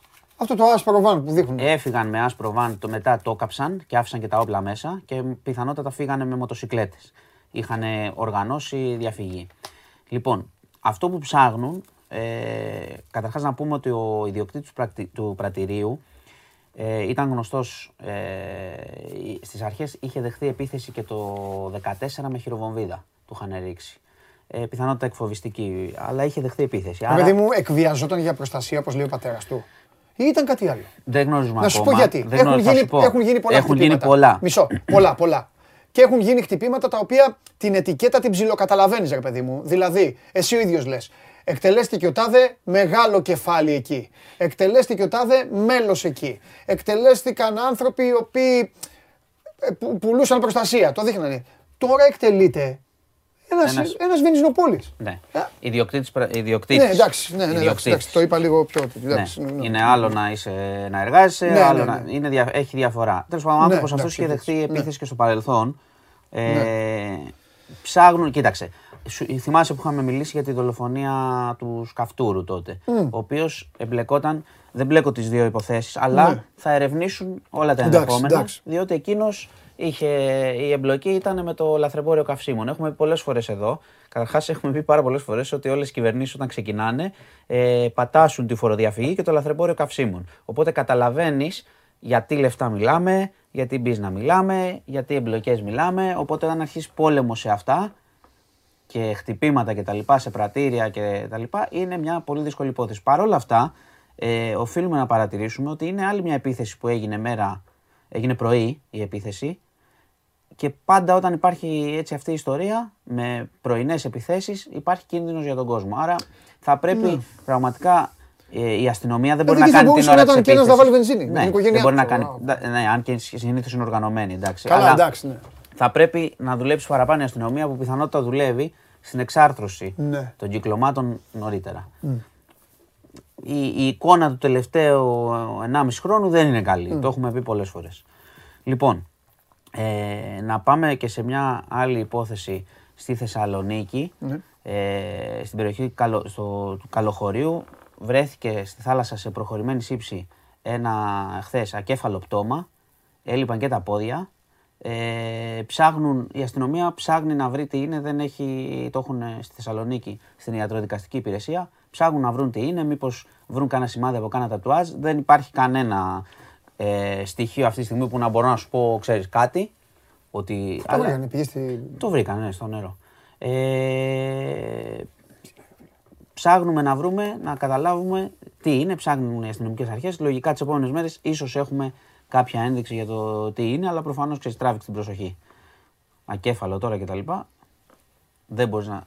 Σίγουρα δεν μπορούμε να βγάλουμε συμπέρασμα έτσι όπως είναι. Θα, πρέ- θα περιμένουμε την έρευνα των αρχών. Λοιπόν, επίσης. Δώσε πόνο, Μάνο. Να σου πω, ε, στην ε, Ασπροβάλτα είχαμε μια γυναίκα 31 ετών, μαχαίρωσε τον 33χρονο σύζυγό της στην καρδιά. Επέζησε ο άνθρωπος μετά από πολύ ωραίο χειρουργείο. Υπήρχαν, όπως λένε, ε, τα στοιχεία πάρα πολύ, έτσι, πολλές διενέξεις και τσακωμοί μεταξύ τους. Η γυναίκα στο παρελθόν είχε καταγγείλει ενδοοικογενειακή βία. Ασκήθηκε δίωξη όμως, για την, ε, γιατί και για την οπλοχρησία και για απόπειρα δολοφονίας Ε, ναι, τι, κανονικότατα. ε, τι. Ε, ήταν το τραύμα βαρύ, γλίτωσε όμως ο άνθρωπος. Γλίτωσε. Ε, να πάμε τώρα σε κάτι άλλο που ξέρω ότι πολλές φορές το βαριέσαι και ο κόσμος δεν ασχολείται, αλλά πρέπει να το πούμε. Ε, το, το θέμα με τον κορονοϊό αρχίζει πάλι να ξεφεύγει. Αρκετά. Δεν ξέρω αν ο κόσμος έχει στο περιβάλλον του αρχίσει και ακούει πάλι ότι κόλλησε ο ένας και κόλλησε ο άλλος. Η άνοδος είναι αρκετά μεγάλη, δηλαδή είναι 50% την τελευταία Ναι, αλλά είναι εβδομάδα. αναμενόμενη. Ε, Εμείς το έχουμε πει πολλές φορές. Πάμε πάλι για τα 10.000 ε, κρούσματα. Δηλαδή από εκεί που είχε μια απτοτική πορεία, πλέον πάμε πάρα πολύ ψηλά. Ε, και εγώ ακούω πρα- πια, ξέρεις, και γύρω-γύρω διαφόρους και πολλές φορές που αρρωσταίνουν δεύτερη φορά. Δηλαδή έχω πετύχει τέτοιες περιπτώσεις στο δικό μου Ναι, εντάξει, περιβάλλον. Με έχουν δεύτερη αρκετοί, φορά. ναι, ναι. Οι, τώρα οι ειδικοί εντάξει πάντα λένε ε, αν ε, αρχίζουν και συζητάνε για τη μάσκα και αν δεν έπρεπε να καταργηθεί κτλ. Αυτή τη στιγμή αποκλείεται αυτό το πράγμα. Δεν υπάρχει ε, περίπτωση να δούμε κάποιο μέτρο τώρα, εκτός αν ξεφύγουν πάρα πολύ τα πράγματα. Αλλά ε, έχω πει πολλές φορές ότι για την κυβέρνηση, εκτός ότι τώρα είμαστε και σε τουριστική περίοδο, ε, θα πρέπει να πιεστεί πάρα πολύ το ΕΣΥ για να έφτανε σε κάτι άλλο, άρα δεν το βλέπω. Επομένως, ε, συνιστώ προσοχή λίγο με τις μάσκες σε συνοστισμό ο καθένας όσο μπορεί πλέον εφόσον οι αρχές πήραν από ένα σημείο και μετά την απόφαση ότι είναι δευτερεύον ζήτημα. Πάντως η πολιτική και η χαλαρότητά μας και η πολιτική που, έχει ακολουθήσει, που έχουν ακολουθήσει τώρα οι αρχές οδηγούν σε ένα νομίζω αναμενόμενο έτσι, αποτέλεσμα. Έτσι δεν είναι; Έτσι φαίνεται. Λοιπόν, να πω και, κα- και μια ε, άλλη είδηση πριν κλείσουμε, την οποία επίτηδες δεν την έβαλα στην, ε, στο ξεκίνημα, γιατί θέλει ψύχρεμο χειρισμό γενικά. Η Gazprom έχει, ε, θα διακόψει την παροχή φυσικού αερίου στην Ελλάδα από 21 μέχρι 27 Ιουνίου, όμως, προσοχή, είναι προγραμματισμένο αυτό, είναι προγραμματισμένο από πέρσι, ασχέτως πολέμου, θα γινόταν συντήρηση. Θα, σου- θα μου πει τώρα κανείς ότι εντάξει, τώρα είναι άλλο το πλαίσιο, αλλά είναι προγραμματισμένο, θα γίνει συντήρηση στον Turk Stream και είναι, σημαίνει ότι και οι ελληνικές αρχές έχουν την επάρκεια που πρέπει, το έχουν διαβεβαιώσει και αυτό ξέρουμε ότι έχουν την επάρκεια που πρέπει και ότι η Ελλάδα δεν θα έχει περαιτέρω προβλήματα, ενώ προβλήματα ήδη έχουμε, τιμές και τα λοιπά από τον πόλεμο, δεν θα έχει περαιτέρω προβλήματα. Αλλά επειδή ξέρεις, μπορεί να, λει- να, ξέρεις, να κυκλοφορήσει καμιά φημολογία για κανένα τέτοιο, ήθελα να το βάλω μέσα στα πράγματα που λέμε. Τουλάχιστον με τα μέχρι στιγμής δεδομένα είναι κάτι προγραμματισμένο και δεν θα έχει πρόβλημα η χώρα. Τώρα, άμα θέλουν να μας κάνουν κα- καψόνι αργότερα, άλλο, άλλο αυτό. Ελπίζω όχι. Ε, και θα να πούμε για τα χρηστικά ότι να μπείτε στο News 24 λεπτά να δείτε τις ανακοινώσεις για την ε, ανακύκλωση συσκευών και ποιοι μπορείτε να πάρετε μέρος, ε, τα χρήματα, πόσες μπορείτε να ανακυκλώσετε. Και επίσης περιμένουμε αύριο και ανακοινώσεις για το Fuel Pass, δηλαδή τη νέα, τη νέα βοήθεια για τη βενζίνη. Να δούμε τι θα είναι, ποιους θα αφορά κτλ. Γιατί το πρόβλημα καίει και ξέρω ότι όσο προχωράτε και μέσα στο καλοκαίρι και ψάχνετε και πού θα πάτε κτλ. είναι ε, φοβερό το ζήτημα. Λοιπόν, και θα έχουμε και καύσωνα. Αυτά. Και αύριο, Είχε θα έρθεις, μπόλικα. και αύριο θα έρθεις με την απάντηση. Καύσωνα. Τα έχουμε καύσωνα, ναι. Τώρα τις επόμενες μέρες πάμε για 40-41, οπότε Λοιπόν, καταλάβατε. Λοιπόν. Θέλει, θα θέλει προσοχή και με τις φωτιές. Είχαμε 39 δασικές πυρκαγιές την Κυριακή, οι οποίες ελέγχθηκαν. Είχαμε πάλι στην Εύβοια λίγο μεγαλύτερο μέτωπο. Ευτυχώς δεν ξέφυγε όπως πέρσι, αλλά τα, συμ- είμαστε πολύ νωρίς ακόμα. λοιπόν, ερώτηση πέντε τηλεθεατών σου. Ναι. Πέντε. ναι. Όλο το ποσοκό. Ο- ε, τώρα ή γενικά; Τώρα είναι. Σου λέω όλο το ποσοκού, να σε Α, ρωτήσω. α, α, Περίμεναν. ναι. Άκουσε το προσεκτικά. Ναι. Φορολογική δήλωση, Ναι. διεύθυνση, Τυρνάβου τόσο. Ναι. Οκ. Μμμ. Μέσα στη φορολογική δήλωση, ναι. νοικιάζω το σπίτι στην οδό ε, τάδε, τόσο. Ο λογαριασμός της ΔΕΗ στο όνομά του στη διεύθυνση στην οποία νοικιάζει. Μμμ. Κάνει κανονικά τη διαδικασία. Άρα το Ή θα ρόλο- του πούνε πέναλτι γιατί στη φορολογική δήλωση πάνω έχεις ε, τη διεύθυνση που είχε πάντα ως έδρα. Θα το δει. ε, Κάτσε, όταν κάνεις, παίρνεις μέσα, έχει τα στοιχεία. Σωστά, στη δήλωση. Στα έχει έτοιμα τα δικά σου. Τα έχεις έτοιμα, ναι. Στα Και έχει εσύ, έτοιμα, εσύ ναι. επιβεβαιώνεις ή αλλάζεις. Αναλόγως. Αν δεν επιβεβαιώσεις, κάνεις αλλαγή. Στα έχει έτοιμα. Αυτή ήταν η διαδικασία. Εγώ δεν το έχω κάνει, δεν έχω Τέλος μπει. πάντων, καλά. Αλλά αυτή ήταν η Εντάξει, διαδικασία. βλέπουνε τώρα, θα Ωραία. κανονίσουν. Θα το, Αν πάρουμε, θέλουν, θα, το, ξαναστείλουν. θα το πάρουμε το Είναι ερώτημα- πολύ σωστό ερώτημα Θα το πάρουμε και το έχεις πρόσεξε, πει πολύ. Θα το πάρουμε, αφού το έχουν στείλει πολύ. Μα είναι θα, λογικό. θα μου το δώσεις. Εσύ ρε παιδί μου είσαι φορολογική δήλωση. Και στη φορολογική σου δηλωση στο κάνω απλά. Γράφεις, δεν ξέρω πώς λέγεται η οδός, τάδε μενίδη. Τέλεια. Ναι. Τέλεια. Μέσα στη φορολογική σου δήλωση λοιπόν φεύγεις εσύ ρε παιδί μου και νοικιάζεις ένα σπίτι στο Παγκράτη. Ναι. και το με ρολόι στο- ποιος το έχει; Εσύ είναι εκεί. Σου λέει ο νοικιαστής, πάρε τη ΔΕΗ. Την παίρνεις τη ΔΕΗ, ρε παιδί μου, σου λέει ο στο νοικοκύρη. Και εσύ στο σπίτι στο Παγκράτη έχεις στο όνομά σου το λογαριασμό. Στο σπίτι που νοικιάζεις. Άλλο η φορολογική δήλωση. Ναι. Που έχει έχω πάνω το τι- ρολόι που έχω πάει να νοικιάσω. Ναι, έχεις αυτό. Εντάξει, την κάνεις διαδικασία. Εσύ- Ή έρχονται και σου λένε πέναλτι γιατί μου βάζεις το ρολόι τάδε και στη φορολογική σου δήλωση έχεις έδρα το μενίδι. Όχι, εσύ πρέπει να την κάνεις που το ρολόι. Εντάξει. Αλλά θα το ρωτήσω. Α θυμάστε ξανά. τον ρώτησα, ε. Ναι, ναι, Λοιπόν, θα το ρωτήσω ξανά. Εντάξει. Θα το ρωτήσω ξανά και θα επανέλθω. Φιλιά. Λοιπόν, Γεια σου, αυτά. μεγάλε. Μπάσκετ τώρα. Τι μπάσκετ; ακούσουμε μπάσκετ; Ναι, να ακούσει μπάσκετ. Να ακούσεις μπάσκετ γιατί έχετε ξεφύγει. Γιατί; Τι έγινε εδώ, μαύρο. Τίποτα, ε, ε, έχετε ξεφύγει τώρα, έχετε πάρει φορά. Λοιπόν, αυτός είναι ο Μάνος Χωριανόπουλος και τα υπόλοιπα ε, τα, θα τα βρίσκουμε καθημερινά όσον αφορά στην καθημερινότητά μας. Λοιπόν, πριν έρθει, ε, ξεκινάω ως εξής. Όσοι θέλετε να ρωτήσετε πράγματα τον Αλέξανδρο για τον Παναθηναϊκό, στείλτε στο Instagram του Sport24. Έτσι, σοβαρά πραγματάκια, καλά θα τα περάσω εγώ, θα τα δω. Ε, μπαίνετε στο Sport24, πηγαίνετε στα stories, την ξέρετε τη διαδικασία, ρωτάτε εκεί. Όσοι έχετε κάποιες απορίες για αυτά που θα πω τώρα, θα προλάβω και θα τις κοιτάξω εδώ στο YouTube, αν, αν και εδώ στο YouTube είναι και, η- και εδώ η δική μου, εδώ, κάποιοι, εδώ κάποια καθάρματα. Και θα... ε, Σωτήρη, όχι, Βαγγέλη, με επικοινώνησα με τον Βαγγέλη, μου είπε ε, δεν κινήθηκε τίποτα το Σαββατοκύριακο, οπότε αύριο, Βαγγέλης αύριο. Και Θέμη θα έχουμε αύριο. Να πούμε έτσι, να κάνουμε κανένα κουτσομπολιό.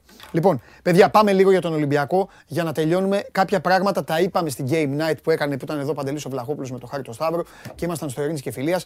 Πάμε λίγο να τα βάλουμε σε μια σειρά και πάνω σε αυτή τη σειρά θα πατάμε με ό,τι αλλαγή βέβαια διαμορφωθεί. Επαναλαμβάνω, θέλω να είστε εσείς τουλάχιστον, έχω την απέτηση να είστε σοβαροί, δυνατοί και να κάθε πράγμα που λέμε να το κρατάτε και να θυμάστε ότι αυτά και διαφοροποιούνται και αλλάζουν αναλόγως τις ανάγκες, τις εξελίξεις, τις τακτικές και τα κόλπα των ομάδων και μεταξύ τους και με τους ατζέντιδες και με, με, με, με. Λοιπόν, μια καλή ομάδα, μια ομάδα ε, η οποία θέλει να αισθάνεται τυχερή και είναι τυχερή, είναι αυτή, το είπα και το βράδυ της Παρασκευής, είναι αυτή η οποία ξέρει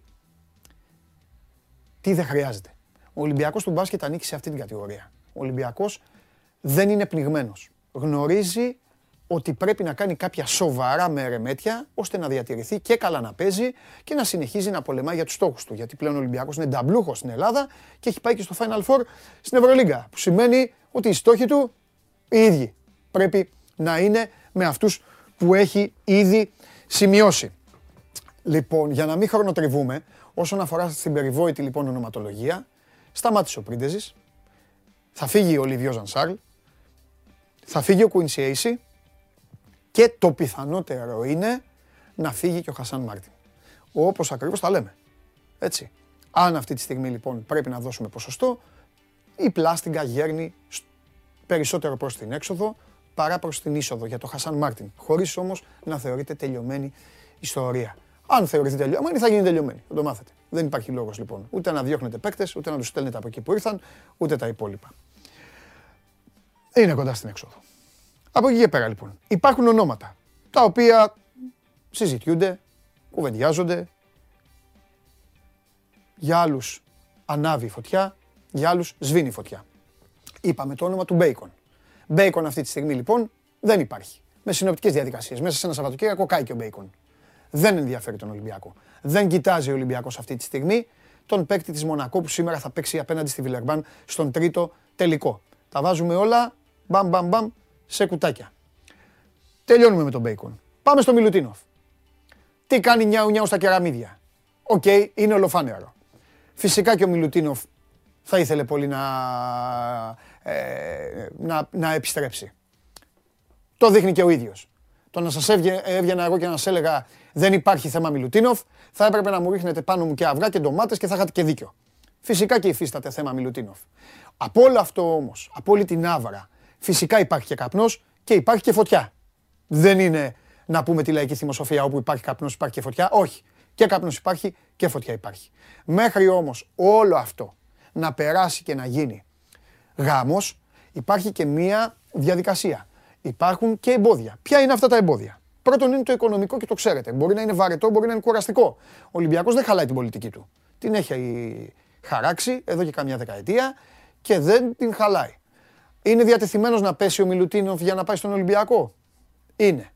Μπορεί ο Ολυμπιακός να κάνει κάτι καλύτερο για τον Νίκολα; Μπορεί. Στην ιστορία θα πρέπει να πω κάτι. Η Τσέσκα ακόμα υπάρχει. Δεν σας λέω ότι ο Μιλουτίνοφ θα παίξει στην Τσέσκα, αλλά οι δημοσιογράφοι. Δεν πρέπει να σας μιλάμε με όρους καφενείου. Πρέπει να σας μεταφέρουμε την πραγματικότητα. Ακόμη λοιπόν ο Νίκολα δεν έχει τελειώσει με Τζέσκα. Για να μπορέσει λοιπόν να πάει σε οποιαδήποτε ομάδα γουστάρει, για να αλλάξει στρατόπεδο, όχι απαραίτητο στον Ολυμπιακό, οπουδήποτε αλλού να μπορέσει να πάει να παίξει, πρέπει να τελειώσει με τους Ρώσους. Θα μου πεις, εντάξει μωρέ, μας το λες ως εμπόδιο. Όχι, όχι, δεν σας το λέω ως εμπόδιο. Σας το λέω όμως ως πραγματικότητα, που υφίσταται και υπάρχει. Μην γράφετε τώρα ε, ερωτήσεις, γιατί δεν θα τις δω. Περιμένετε να τελειώσω. Εντάξει, σας το λέω γιατί βλέπω ότι κινείται το πράγμα, αλλά τώρα δεν θέλω να μιλάω. Στο... Βλέπουν χιλιάδες άνθρωποι οι οποίοι δεν γράφουν και πρέπει να μιλήσω για αυτούς. Σε αυτούς. Λοιπόν, ο Μιλουτίνοφ λοιπόν εννοείται ότι είναι στα υπόψη και στα χαρτιά και στα κοιτάπια και στο σχεδιασμό και σε όλα. Μέχρι εκεί. Ναι και με το φαλ, για να προλάβω. Ο φαλ έχει συμβόλαιο. Έτσι κι αλλιώς. Λοιπόν, προχωράμε παρακάτω. Να πάμε στον Τάιλερ. Πέρυσι σας είχα πει από τον Απρίλιο ότι ο Ολυμπιακός θα τον πάρει τον Ντόρσεϊ. Φέτος θα σας πω το εξής. Ότι δεν υπάρχει περίπτωση να πάει μακριά η βαλίτσα για τον Ντόρσεϊ. Δεν το θέλει κανείς.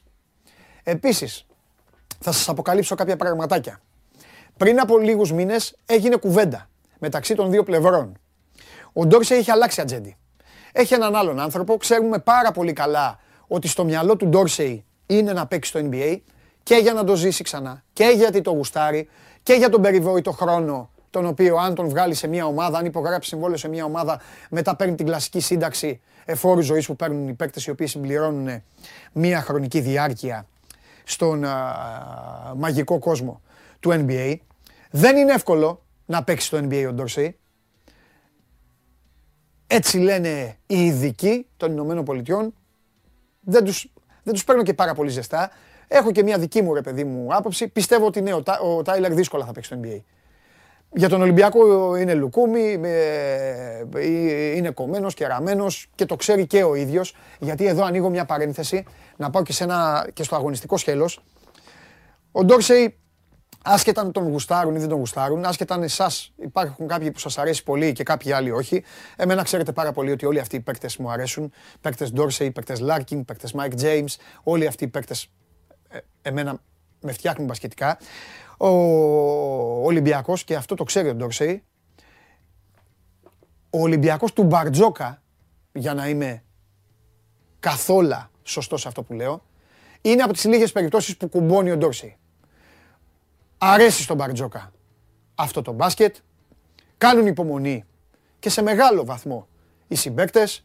Περνάει καλά ο Ντόρσεϊ. Τα πειράγματά τους και οι κοντρίτσες τους είναι πάντα με το γέλιο, το έχετε δει πολλές φορές. Είναι ένας προορισμός για τον Ντόρσεϊ Ολυμπιακός, μπασκετικά αρκετά καλός. Έπαιξε με το Σφερόπουλο. Με το Γιάννη δεν ήταν εύκολο. Δεν είναι παίκτης ο Ντόρσεϊ για το Γιάννη. Ο Ντόρσεϊ δεν είναι παίκτης για το Γιασικεβίτσιους. Δεν είναι... Ε, ε, έχει να κάνει και με τη φιλοσοφία. Τέλος πάντων, αυτή τη στιγμή που μιλάμε, ο Τάιλερ είναι στη Μύκονο. Κάνει διακοπές. Επίσης, αυτό που έχω να σας πω, επειδή πολλοί ρωτάτε, ναι, θα παίξει στην εθνική ομάδα. Και θα παίξει και άμεσα στην εθνική ομάδα. Ο Ντόρσεϊ. Θα πάει στην εθνική. Βάσει των όσων γνωρίζω και βάσει των όσων ισχύουν αυτή τη στιγμή. Τα οποία πολύ δύσκολα θα ανατραπούν. Το λέω γιατί ακούω και διαβάζω και διάφορα. Όχι. Θα παίξει στην εθνική ομάδα. Το θέμα είναι κατά πόσο ο ίδιος και κυρίως ο καινούριο ατζέντης του θα δεχτούν την ε, νέα συζήτηση που θα γίνει με τον Ολυμπιακό. Επαναλαμβάνω, έγινε πριν από λίγους μήνες κουβέντα και δεν βρέθηκε άκρη. Δεν υπήρξε συμφωνία με τον καινούριο εκπρόσωπο του παίκτη. Γιατί στάθηκα πάρα πολύ στον Ντόρσεϊ; Γιατί ο Ντόρσεϊ κρατάει το κλειδί.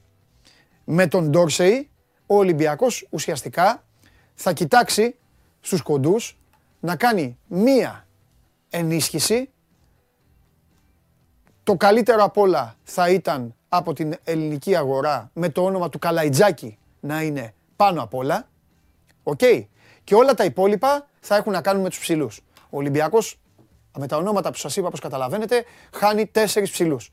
3,7-3,8 είπα προηγουμένως στο Μάνο, γιατί υπάρχει το, το, μικρό παράθυρο που σας άφησα για τον ε, Χασάν Μάρτιν.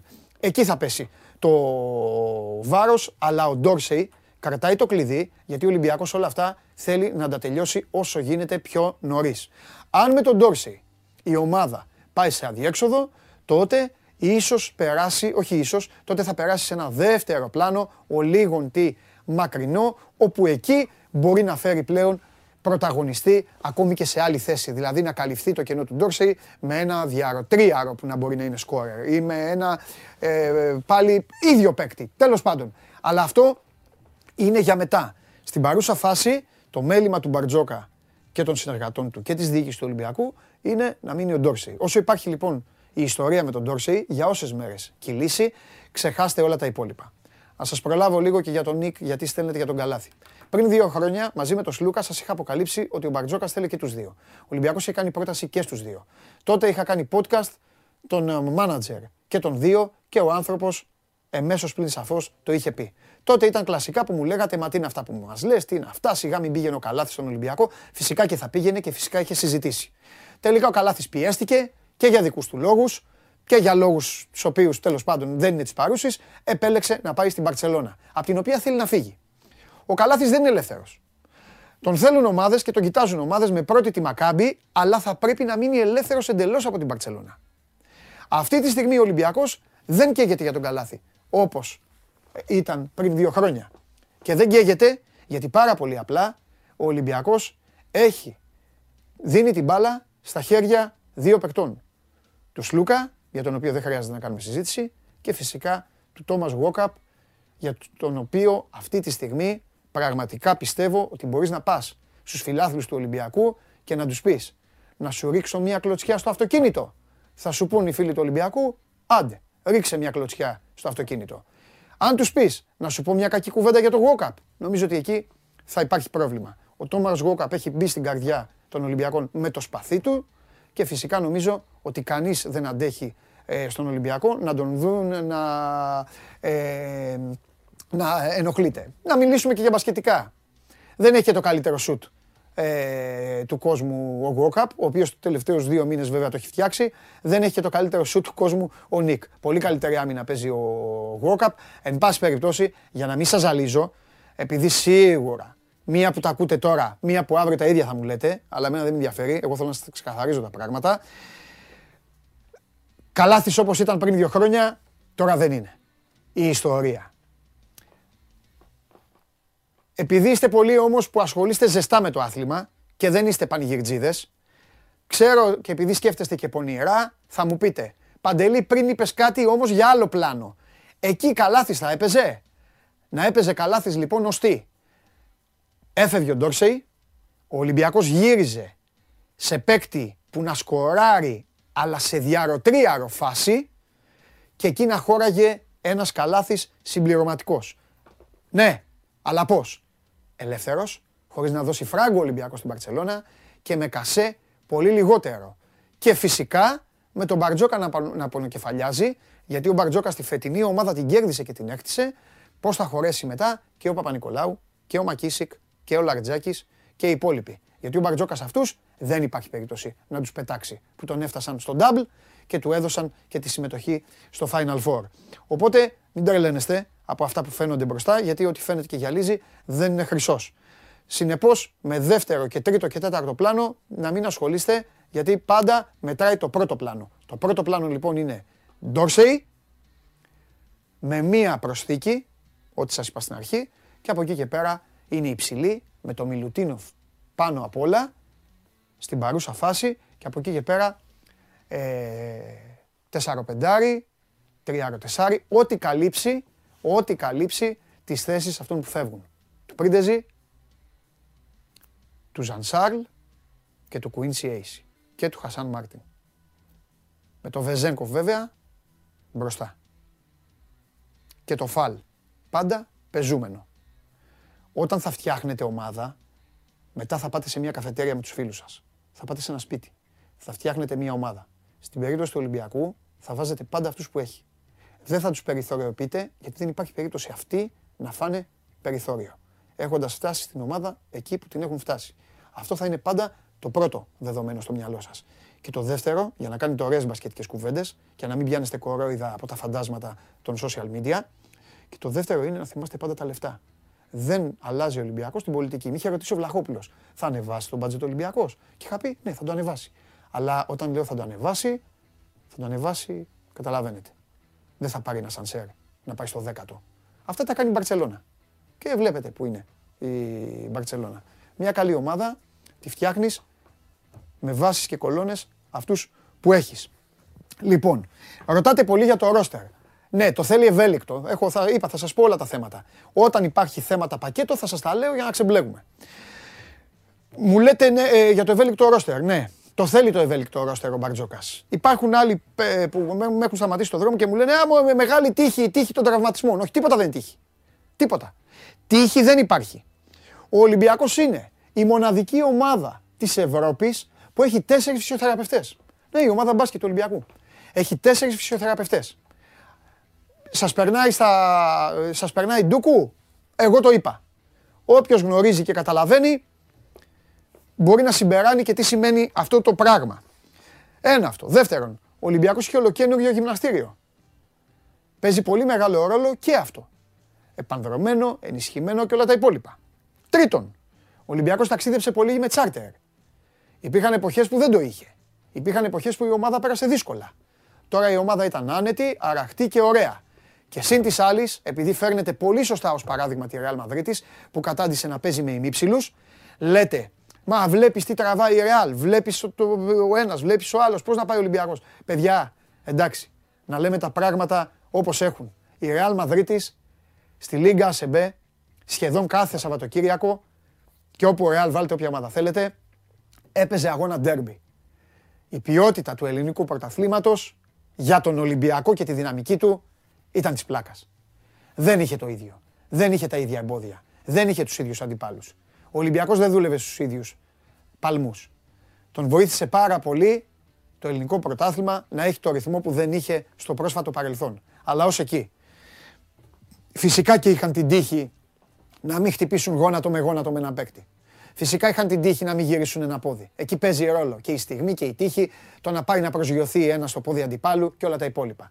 Αλλά όσον αφορά στην πρόβλεψη, που είναι πάνω απ' όλα στον αθλητισμό, όσον αφορά στην πρόβλεψη και στην προσοχή και σε όλα αυτά που χρειάζονται, ο Ολυμπιακός ήταν δομημένος και είναι δομημένος πάρα πολύ καλά. Και αυτά μετράνε για τον Μπαρτζόκα και γι' αυτό θέλει να έχει ευέλικτο ρόστερ ώστε να είναι και όλοι χαρούμενοι και όλοι πεζούμενοι και όλοι ευτυχισμένοι και να μην υπάρχουν και γκρίνιες. Και από εκεί και πέρα πάντα πηγαίνει με το αν χρειαστεί κάτι το αγοράζω. Ένα άλλο θέμα τώρα, για να τελειώνουμε και αυτό, να το μάθετε τώρα από εδώ. Ο Ολυμπιακός δεν θα κάνει προετοιμασία στο εξωτερικό. Η προετοιμασία του Ολυμπιακού φέτος για πρώτη φορά θα γίνει στο Ειρήνης και Φιλίας. Θα μείνει ο Ολυμπιακός στον Πειραιά. Θα μείνει στη βάση του. Και φυσικά καταλαβαίνετε γιατί θα το κάνει. Η μισή του ομάδα και βάλε θα λείπει. Ο Ολυμπιακός έχει πολλούς διεθνείς. Έχει Έλληνες διεθνείς. Θα πρέπει να δούμε τι θα, κάνει, τι θα κάνει η Βουλγαρία, τι θα κάνει ο Βεζέγκοφ. Έχει το Φαλ. Αν πάρει το Μιλουτίνοφ, θα έχει και το Μιλουτίνοφ. Τι να πάει στο, στο εξωτερικό να παίξει; Με ποιον να πάει να παίξει; Προτιμούν λοιπόν να μείνουν στην βάση τους με αυτούς που θα έχουν, με όλα αυτά τα οποία ούτως ή άλλως τους παρέχονται και θα δουλέψουν. Τώρα θα μου πεις, έλα μωρέ, γιατί μας νοιάζει η προετοιμασία. Κρατήστε το αυτό, είναι πάρα πολύ σημαντικό. Η προετοιμασία για κάθε ομάδα, ειδικά έτσι όπως βγαίνει το καλεντάρι και ειδικά έτσι όπως θα κυλήσει και η επόμενη αγωνιστική περίοδος και όπως κύλησε και η προηγούμενη, είναι πάρα πολύ σημαντική για κάθε ομάδα. Ο Ολυμπιακός λοιπόν συμπερασματικά βγαίνει στη γύρα, βγαίνει στην αναζήτηση, πάει για τα μερεμέτια. Εσείς κρατάτε ότι το μέλημά του είναι τι θα κάνει με τον Ντόρσεϊ. Σας παρακαλώ πολύ, μην κολλάτε σε ποσταρίσματα, μην μου στέλνετε προσωπικά σε λογαριασμούς. Είδες τι είπε ο ένας, είδες τι είπε ο άλλος. Βγήκε και ευχαρίστησε τους συμπαίκτες του και εσείς τον βγάλατε ότι κούνησε το μαντίλι. OK, okay, το κάνουν όλοι. Και ο Λεμπρόν James όταν τελειώνει η χρονιά ευχαριστεί πάρα πολύ όλους τους Lakers. Πρώτο μέλημα λοιπόν είναι τι θα γίνει με τον Ντόρσεϊ. Δεν θα το τραβήξει μακριά. Αν με τον Ντόρσεϊ ε, ολοκληρωθεί η παραμονή του, συνεχίζει και ρίχνει το βάρος στους ψηλούς. Αν όχι, κοιτάζει τι πλάνο θα... Σε ποιο πλάνο θα περάσει, αν θα πάει σε έναν full αντι ή θα πάει σε έναν παίκτη που μετα... θα μετακινηθεί. Για να μην κρυβόμαστε, επαναλαμβάνουμε. Ο Ντόρσεϊ έχει καινούριο ατζέντη, θέλει να δει τι θα γίνει με τις ΗΠΑ. Ο Ολυμπιακός παραμένει πρώτο φαβορή στην Ευρώπη γιατί πέρασε πάρα πολύ καλά παικτικά ο ίδιος ο Τάιλερ και ξέρει ότι του ταιριάζει και του κουμπώνει αγωνιστικά. Και από εκεί και πέρα στους ψηλούς ξεκινάμε να δούμε τι θα γίνει με τον Μιλουτίνοφ και μετά από εκεί και πέρα οι υπόλοιπες προσθήκες. Αυτά και εδώ είμαστε. Κάθε τρεις και λίγο θα τα λέμε. Μισό λεπτό τώρα, γιατί όταν λέω κάτι θέλω και να είμαι εντάξει απέναντί σας. Μισό λεπτό τώρα. Ε, εδώ τσακώνεστε, τσακώνεστε, τσακώνεστε, τσακώνεστε, τσακώνεστε, τσακώνεστε. Ε, ο άλλος λέει πως ο Ολυμπιακός φτάνει, ο άλλος θα μας πει και πώς θα κάνουμε την εκπομπή. Τι γίνεται. Εδώ ένα όνομα για Νίμπο λένε, OK, okay, είναι, είναι, ε, ε, είναι στις λίστες ο παίκτης αυτός. Και ό,τι ψηλό όνομα δείτε είναι στις λίστες, ψηλό και λογικό, Λοιπόν, ο άλλος λέει bacon, είπα για bacon. Ε...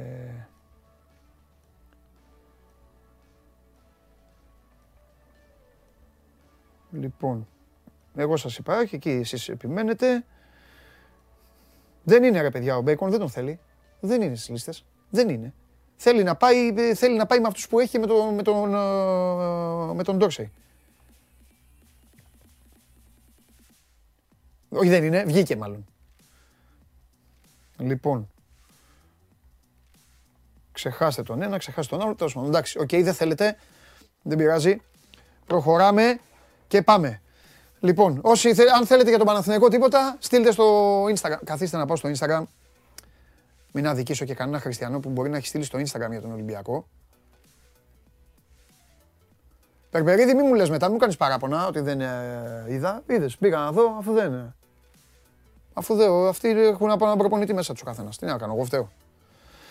Λοιπόν, ωραία για Παναθηναϊκό, Παναθηναϊκό. Το Χασάν Μάρτιν θέλουν τώρα στο Παναθηναϊκό. Παγιάννης, ωραίοι, ωραίοι, ωραίοι για Παναθηναϊκό.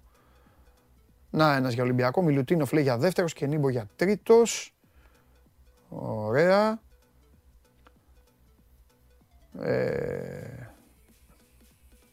Καλάθις για την Ντόρσεϊ, αυτό δεν υπάρχει. Βρε αδερφούλη μου, είναι δυνατόν καλάθις για την Ντόρσεϊ; Αυτό πώς γίνεται; Άλλο ένας, άλλο άλλο. Τι καλάθις για την Ντόρσεϊ; Καλάθις για την Ντόρσεϊ. Δηλαδή θα το πω λίγο χήμα για να γελάμε κιόλας. Δηλαδή, φεύγει ένας που κάνει την μπάλα πατσαβούρα, σταυρωτή τρίμπλα, σπάσιμο αστραγάλων και σουτάρει και μπορεί να σε σκοτώσει από παντού. Με τον ε, Νίκ που είναι πιο νοικοκύρης, παίζει τις άμυνέ του, απλώνει λίγο το γήπεδο, σουτάρει με αίτηση, κάνει άλλα πράγματα. Που, τι, τι καλά, πώς θα γίνει αυτό ρε παιδιά; Ρε εσείς. Βερσάλικο λένε τώρα και ο Αρναούτογλου. Ωραία. Ωραία τα είπαμε. Περάσαμε συγκλονιστικά και θα τα ξαναπούμε για το μαγικό κόσμο του μπάσκετ. Σχεδόν κάθε μέρα εδώ θα μιλάμε. Χολ δεν υπάρχει της α, ε, Μονακό και ο Ολυμπιακός φέρνει και Αλιγιάγκητς. Τον είχε πει από την προηγούμενη εβδομάδα ο Χρυστοφιδέλης, 19 ετών επιθετικός της Σλάβια Πράγας, υπογράφει τριετές συμβόλαιο όπως μου γράφουν, 350.000 ευρώ η μεταγραφή του, ο Αλιγιάγκητς λογικά θα είναι ο επόμενος θα αποκτηθεί. Έχει έρθει ο Αλέξανδρος. Παρακαλώ το μπάσκετ συνεχίζεται στο σώμα Γκουρούν να ανοίξει πόρτα. Θα πάει λίγο πιο μακριά η βαλίτσα, αλλά δεν γίνεται να μην πάει. Ε, Αυτό που πες με να ανοίξεις πόρτα είναι σαν να- αυτό που λέγαμε παλιά να ανοίξεις κουρτίνα. σωστό και αυτό. Να μην Ναι, πει ο αλλά Ζόγκ. λέγανε ο Ζόγκ. Ο Εσύ Ζόγκ. δεν είσαι ο Ζόγκ. Έμαθα ότι πήγες να μου κάνεις νερά. Με Skype και ποια Skype; Σήμερα είναι μεγάλη μέρα. Ε, εντάξει, δεν ήξερα. Νόμιζα θα είναι εδώ καβαλιεράτος. Θα έχεις backup. Όχι, ε, δεν υπάρχει καβαλιέρος. Σήμερα έπρεπε να μιλήσουμε Βέβαια, σοβαρά, να υ- πούμε σοβαρά. υ- ε, υπάρχει- α, Και ο Σπύρος τον έχω αφήσει να ξεκουραστεί. Υπάρχει μια Θα επιστρέψει διδρυμύτερος. σωματική κόπωσης. Γιατί ο, ο κύριος Πανάγος είναι λίγο επικίνδυνος. Δεν είναι φοβερό. Έλα, μην γίνεις καβαλιέρος. Θα πρέπει να μιλήσουμε σοβαρά. Όποτε θες. Ρε, δεν είναι σοβαρά. Ρε, έκανα, έκατσα, έκανα ολόκληρη ανάλυση, ολόκληρο τέτοιο. Και κάνω. Κάτσε να δω αν μήπως ρωτάει κανένας χριστιανός κάτι. Και αυτοί τσακώνονται. Έτσι είναι. πάντα. Ελλάδα, Α- ρε. Απαντάει ένας στον άλλον. Ελλάδα, ε. Λοιπόν, Λοιπόν, το καλύτερο τώρα θα ήταν να έχεις εκπομπή στην Ισπανία. Στην Παρκελόνη. Να συμφωνώ. ξεκινήσεις. Συμφωνώ. Γίνεται πόλεμος από το πρωί. Συμφωνώ. Έχουν, τους έχουν διώξει όλους. Συμφωνώ. Και όλοι έχουν συμβόλαιο εντωμεταξύ. Όλοι. Ναι. Δεν διαφωνώ να τους έχουν διώξει όλους. Το καταλαβαίνω. Το καταλαβαίνω απόλυτα. Αλλά είναι αυτό που δεν καταλαβαίνει και ο κόσμος, αλλά και δεν είναι ελληνικό φαινόμενο. Μην τα βάζουμε συνέχεια με, με, με, με τους ανθρώπους εδώ, με την Ελλάδα. Δεν καταλαβαίνει τώρα. Έχει βγει τώρα ο Καταλανός και σου λέει φύγε καλά στα τσακίδια. Μη ρωτήτσε από εδώ ξεκουμπί σου. Για Σικεβίτσιους πήγαινε στη Λιθουανία. Πρόσεχε. Ε, Σημείωση. Δεν γράφει κανένας για, Σκε- για Σκεβίτσιου. Όλοι γράφουν για τους παίχτε. Αυτόν ακόμα τον αγαπάνε. Τον ως- αγαπάνε πολύ. Θα σου απαντήσω. Ω παίκτη. Ξέρεις την άποψή μου για τον Σάρας. Πιστεύω ότι είναι καλός προπονητής. Αλλά από την άλλη πρέπει να απολυθεί από την Παρσελώνα.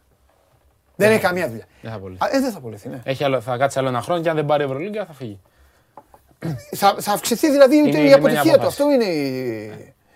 Έχει μια τρίτη ευκαιρία. Αν του κάνει το θρυπή του Ναι. Αταμάν, Τέλος πάντων, λοιπόν, έλα να τα πάρουμε λίγο με τη σειρά. Πρώτα απ' όλα, έχεις καμιά πορεία τίποτα για τον Ολυμπιακό και αυτά. Αν άκουγε, να, να πούμε τίποτα για Καμία να πορεία. τελειώσουμε.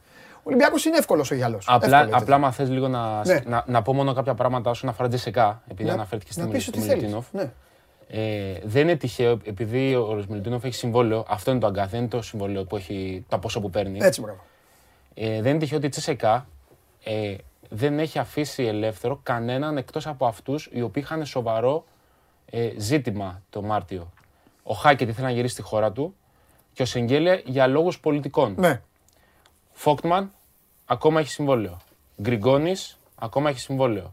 Μιλουτίνοφ ακόμα έχει συμβόλαιο, έμεινε και έπαιξε. ναι.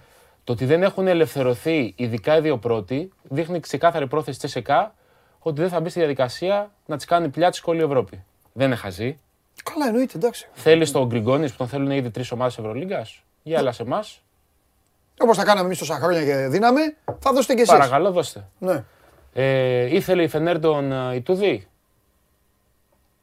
Πλήρωσε τον πήρε. Ναι. Δεν θα γίνει πλάτσικο στην πλάτη τη ΕΣΕΚΑ επειδή δεν παίζει Ευρωλίγκα. Να το ξεκαθαρίσουμε. Το ίδιο ισχύει και για τη Zenit. Καλά κάνεις. Γι' αυτό όταν χτύπησε η Μακάμπη την πόρτα τη Zenit, άκουσε 3 εκατομμύρια, πίεσε όσο μπορούσε, έκανε πίσω, πήγε, τους πήγε στον Κάτας Για τον Μπασκουάλ. για τον Πασκουάλ. Για να το πούμε, να- γιατί δεν το είπες. Ναι. Και από εκεί και πέρα, όσον αφορά τους ψηλούς που αναφέρεις στον Ολυμπιακό, επειδή δεν ξέρω αν θα μπορεί να γραφτεί στο μέλλον οτιδήποτε, ε, ήδη ένας ψηλός της ε, από ρωσική ομάδα έχει κλείνει, μάλλον έχει, έχει κλείσει. Είναι κοντά στο να κλείσει, έχει γραφτεί κιόλας στο το όνομά του. Ο Άλεξ Πόηθρες, ε, από ό,τι όλα δείχνουν, ε, πάει στη Μακάμπη, στον Κάτας. Οπότε μην περιμένει ο Ολυμπιακός, επειδή είναι ένας παίκτης που κάνει πολύ καλή χρονιά με την ε, Zenit, πολύ καλή διετία. Δεν υπάρχει περίπτωση να παίξει ο Πόηθρες για τον Ολυμπιακό. Ωραία. Λοιπόν, ξεκινάμε. τελείωσε το μάτς και είπα, λέω, δεν θα γίνουμε, θα το αλλάξουμε, λέω, δεν θα, θα σταματήσουμε να είμαστε Ελληνάρες, θα μιλήσουμε για τον Ολυμπιακό, που κέρδισε, που πήρε το πρωτάθλημα, που Έπρεπε να μαγκιά του, μιλήσουμε, ναι, ναι, ναι. Δεν θα πούμε τίποτα για τον Παναθηναϊκό, αλλά από Δευτέρα θα τα πούμε ε, όπως πρέπει, γιατί και ο Παναθηναϊκός έχει μια ιστορία, έχει κόσμο, έχει μια ομάδα η οποία πρέπει να, να φτιαχτεί. Έφτασε λοιπόν η Δευτέρα. Πάμε λίγο ανάποδα. Γιατί έχουν αρχίσει εδώ τώρα, στέλνουν τους καταλαβαίνω. Μου λένε πείτε για τον Γιανακόπουλο, πείτε για τον ένα, πείτε για τον άλλον. Εγώ θα πάω ανάποδα. Ποιοι φεύγουν; Ξεκινάμε από, το, ξεκινάμε από, τα, από τα σακάκια. Βόβορες, ε, ε, σερέλιδες, όλοι αυτοί. Τι γίνεται; Είναι, πο- είναι εξαιρετικά δύσκολο έως απίθανο να συνεχίσει ο Βόβορας. Ωραία. Αλλαγή στον πάγκο λοιπόν. Παιδουλάκη Και το είναι. τελείο καθορίζεται φυσικά για τον εκάστοτε προπονητή, έτσι. Δηλαδή, ο- Ναι, άμα εντάξει, έρθει καινούργιος, εντάξει, εντάξει. αποφασίζει τι Αποφασίζει. κάνει. Ναι, ναι, ναι. Παιδουλάκη ε, Ο μπροστά. Παντουλάκη συνεχίζει. Δεν αλλάζει το πλάνο όσον αφορά τον Παντουλάκη στο λόγο του τεχνικού διευθυντή, στον Ναι. ρόλο του ανθρώπου που διαμορφώνει τη, την, ε, το οργανόγραμμα με τα γραφικά. Τι Μάλιστα. θέλουμε, που πάμε αυτά. Αυτός Ναι. αποφασίζει και για προπονητή Ναι. μαζί φυσικά με τη διοίκηση. Γενικά να πούμε ότι πριν φτάσουμε στο σημείο να μιλήσουμε για πρόσληψη προπονητή Ναι. και μεταγραφές, υπάρχει ένα οργανόγραμμα που προηγείται, Μάλιστα. το οποίο θα αλλάξει. Τι εννοείς; Δεν πρέπει να ξεχνάμε Ναι. ότι ο Παναθηναϊκός από 1η Εβδόμη θα έχει καινούριο πρόεδρο. Ο Τάκης Τριαντόπουλος αποχωρεί βάσει και της ανακοίνωσης που είχε Ναι. εκδώσει τον, ε, τον Απρίλιο, τον Μάρτιο πότε ήταν. Ναι. Ε, άρα θα γίνουν κάποιες αλλαγές και διοικητικά στον Παναθηναϊκό. Όχι ότι αυτό... Περιμένεις κάποιον δηλαδή πιο ενεργό από τον Τριαντόπουλο; Ε, πε, περιμένεις κάποιον ξέρω εγώ, πρώην παίκτη, περιμένεις κάποιον άλλον. Περιμένεις... Δεν, δεν υπάρχει τον- αυτή, αυτή τη στιγμή κάποιο όνομα που να έχει προκύψει. Α. Απλά θα υπάρχει ένα κενό εκεί που πρέπει να καλυφθεί. Και από εκεί και έπειτα θα αποφασίσει ο σύλλογος Ναι. αν ο πρόεδρος θα είναι Ναι. αυτός ο οποίος θα τρέχει όλα τα ζητηματα Και οικονομικά και αγωνιστικά μαζί με το Μπεδουλάκη. Ωραία. Γιατί μέχρι στιγμής ο Τριαντόπουλος είχε μόνο την οικονομική υποχρέωση παύλα επίβλεψη. Ναι. Το αγωνιστικό το τρέχει Ναι. όλο ο Αλβέρτης με τον ε, Διαμαντίδη για παράδειγμα. Ναι, την προηγούμενη στην αρχή. κατάσταση. Ναι, ναι, ναι. Τώρα θα υπάρξει ένας καινούριος πρόεδρος, ο οποίος θα έχει και συνεργασία και με τον Πεδουλάκη και για το αγωνιστικό, υποθέτω.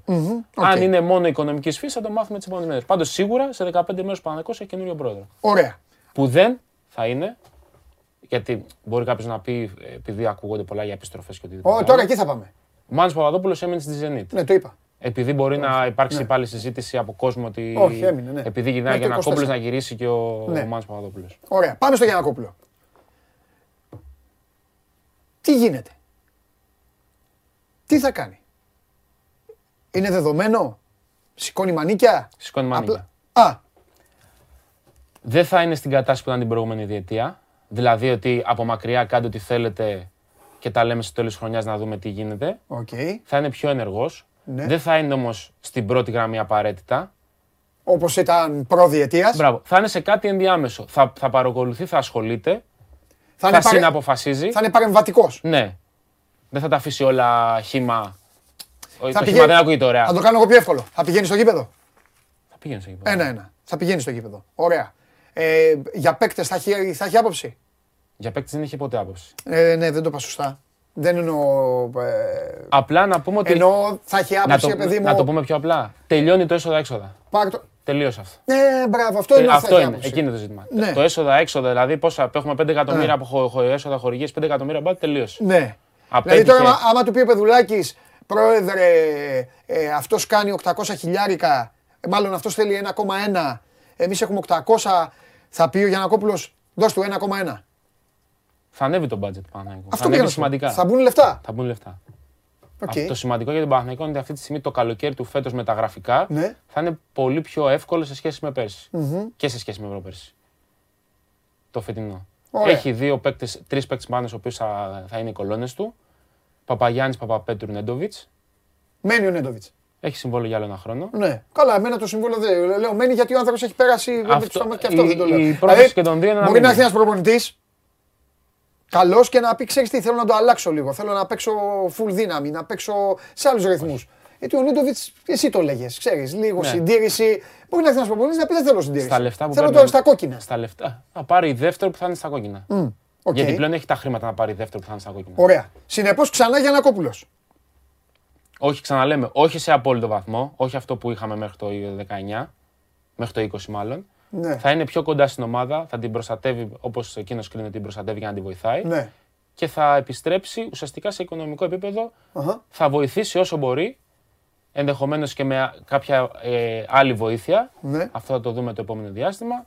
Ε, προκειμένου ο Πανα- να, να ισχυροποιήσει τον Παναθηναϊκό και να τον καταστήσει πάλι ανταγωνιστικό. Δεν λέμε ότι ο Παναθηναϊκός του χρόνου θα κυνηγήσει Final Four. Όχι, ρε παιδάκι μου. Αλλά δεν Ναι. θα είναι στην κατάσταση που ήταν την προηγούμενη Να τα διετία. βάλουμε σε μια σειρά. Ωραία. Οπότε μένουν οι κολόνες. Και τώρα πρέπει να σε ρωτήσω εγώ κάτι για τις κολόνες. Εντάξει, τον Παπαπέτρου άστον γιατί ο Παπαπέτρου ήταν και στο παρελθόν. Είχε μιλήσει και με το Μιλάνο, υπήρχε μια, μια ιστορία. Τον Έντοβιτ τον αφήνω. Εγώ πάω σε αυτόν στον οποίο έχω μια ιδιαίτερη αδυναμία και τον θεωρώ και λίγο αδικημένο ε, τον τελευταίο καιρό. Ο Παπαγιάννης έχει άλλον ένα χρόνο συμβόλαιο. Έχει άλλο ένα χρόνο. ναι.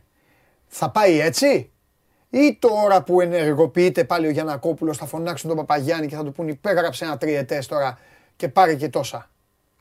Ή σε πιάνω τα μούτρα τώρα και είναι νωρίς. Είναι πολύ νωρίς ακόμα. Α, μπράβο. δεν, δεν ξέρω κατά πόσο αυτό είναι εφικτό να γίνει τώρα. Ναι.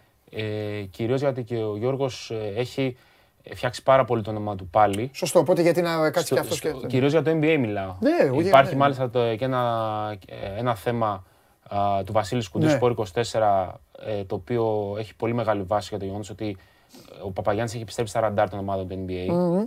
Ε, βέβαια, πρέπει να διευκρινίσουμε κάποια πράγματα πάνω σε αυτό. Ναι. Αναφέρεται μέσα στο κείμενο το κομμάτι της, ε, του NBA, το οποίο αγγίζει τα 4 εκατομμύρια ευρώ. Ναι, Το οποίο είναι αυτό το οποίο έχει υπογραφεί βάσει συμβολέου του 2018. ναι. Ε, αυτό το ποσό δεν μπορεί να το πληρώσει μια ομάδα του NBA. Οι ομάδες του NBA έχουν τα βάνη τα βάση, της, ε, βάσης του καταστατικού του NBA Μάλιστα. τα 750 χιλιάρικα. Ναι. Πράγμα που σημαίνει πως τη διαφορά τη βάζει Για- ο παίχτης. Έτσι. Θες να παίξεις εδώ, οκ. Πλήρωσε. Εμείς βάζουμε αυτό γιατί δεν μπορούμε να βάλουμε παραπάνω. Τα υπόλοιπα τα πληρώνει ο παίκτης. Να, απλά να φέρουμε ένα παράδειγμα. Ο Καμπάσο που είχε 6 εκατομμύρια buyout πριν από δύο χρόνια. Οι, Ντα- οι Nuggets δεν πλήρωσαν 6 εκατομμύρια, πλήρωσαν 750 και τα υπόλοιπα τα έβαλε ο Καμπάσο από την τσέπη του. Άρα επί της ουσίας ο Καμπάσο έπαιξε κατά κάποιο τρόπο τσάμπα στους Nuggets για δύο χρόνια γιατί το, το συμβόλαιο του ήταν πάνω κάτω το συμβόλαιο, το, η διαφορά των χρημάτων που, που υπήρχε ανάμεσα στο NBA out και το πόσο που δίνουν οι ομάδες στο NBA. Ε, ο Παπαγιάννης είναι πολύ μεγάλο κεφάλαιο του Παναθηναϊκού. Το μεγαλύτερο αυτή τη στιγμή, καλός ή κακός, και λόγω ηλικίας και λόγω potential και λόγω πάρα πολλών άλλων παραμέτρων. Ε, να δούμε πώς θα κυλήσει το καλοκαίρι για εκείνον με βάση το NBA, γιατί μπορεί να του έρθει μια εξωπραγματική πρόταση από το NBA. Δεν μπορεί να, να παραβλέψεις κάτι. Ο Περπερίδης εδώ πέρα λέει για Νίξ, ας πούμε. Κατάλαβε. Τώρα εσύ κάνεις. Λες Νίξ τώρα. Τέλος πάντων. Όχι, δεν, σε ακούω προσεκτικά. Ε, Πάντως, αυτό που μπορούμε να πούμε σιγουριά είναι η ατμόσφαιρα που υπάρχει στο ΆΚΑ αυτή τη στιγμή είναι πολύ καλύτερη από αυτή που θα περίμενε κανείς να υπάρχει την Παρασκευή το βράδυ. Γιατί, γιατί απο, απ- απο- απέδειξε η κίνηση του Γιανακόπουλου ότι, ότι θα υπάρχει κινητικότητα προς το καλύτερο αυτό το καλοκαίρι, όχι προς το μπαλώματα και με, με περιορισμένες κινήσεις. Κάλυψε να- λίγο ρε παιδί μου το σκοτάδι. Ναι. Έβγα, έβγα- έστω άνοιξε ένα φακό. Έτσι δεν είναι; Αυτό ακριβώς. Γιατί η Παρασκευή το βράδυ, εντάξει, Παρασκευή, δηλαδή, πώς το βλέπω εγώ, ε, ε, εγώ νομίζω ότι για τον Παναθηναϊκό μεγαλύτερο πρόβλημα ήταν το σκοταδι την Παρασκευή το βράδυ, παρά το 3-0. Το 3-0. Ε, 3-0 Έχει ήταν καλές αναμενόμενο. φακές, ναι. ήταν αναμενόμενο. Η επόμενη Ε, μέρα. Ναι. Ε, πες μου, έλα να πούμε τώρα και κάποια άλλα πράγματα. Ε, α, πρώτα απ' όλα για να μην το ξεχάσω. Ε, το ξέρει ο κόσμος ό,τι ομάδα και να υποστηρίζει. Δεν πιστεύω ο Παναθηναϊκός θα να πάρει αυτόν τον παίκτη. Ποιον; Παιδιά, συγγνώμη. Συγγνώμη, για άλλη μια φορά θα το πω. Δεν κρύβομαι ποτέ. Δεν μπορώ να τον βλέπω. Το ξέρουν ό,τι ομάδα και να είναι, το ξέρουν εδώ και χρόνια το λέω. Δεν γίνεται να τον πάρει. Με, με δικαίωσε ο Γιασκεβίτσκιους, με δικαίωσε ο Λάσο. Με έχουν δικαιώσει όλοι. Α, για τον Ερτέλ. Πω. Δεν υπάρχει περίπτωση. Ρε παιδιά. Ρε παιδιά. Είναι δυνατό. Δεν υπάρχει κάτι με τον Ερτέλ αυτή τη στιγμή. Ε, δεν, ε, δεν ασχολείται ο Παναθηναϊκός. Μπράβο του. Δεν- Επίσης, Ποιο να πάρει αυτό; Ρε, δεν Ερτέλ- είπα, είναι δυνατόν. ο Ερτέλ είναι μια, βραδι- ε, μια βόμβα μέσα στα αποδητήρια. Δεν είπα, δεν είπα. Δεν μιλάμε για το αγωνιστικό. Δεν είναι μαθαίματα. Όταν- και όταν αγωνιστικά θες- μιλάω εγώ. Δεν όταν μπορώ. θες να φτιάξεις Ένα μια παίκτη που ομάδα- παίζει μια φορά το τρίμηνο. Και δεν μπορώ. Όχι, αυτό είναι το λιγότερο. Όταν φτιάχνεις μια ομάδα, το, το μείζον είναι να φτιάξεις το, το κλίμα στα αποδητήρια και το, την ατμόσφαιρα να είναι όλοι ενωμένοι. Έλα, και να... ναι, μα. Ο Ερτέλ είχε θέματα και στην Παρσελόνα πολύ σοβαρά και στη Ρεάλ πάρα πολύ σοβαρά. Δεν φαίνεται, νομίζω κάνει ότι μπάμο, ρε, ο Ο παίκτης. Παναθηναϊκός θα. Ένας Σπαρτάκια που χαλάει το σύστημα, και του, ε, τούβλα ρίχνει, μπερδεύεται, τρώει τάπες, κάνει.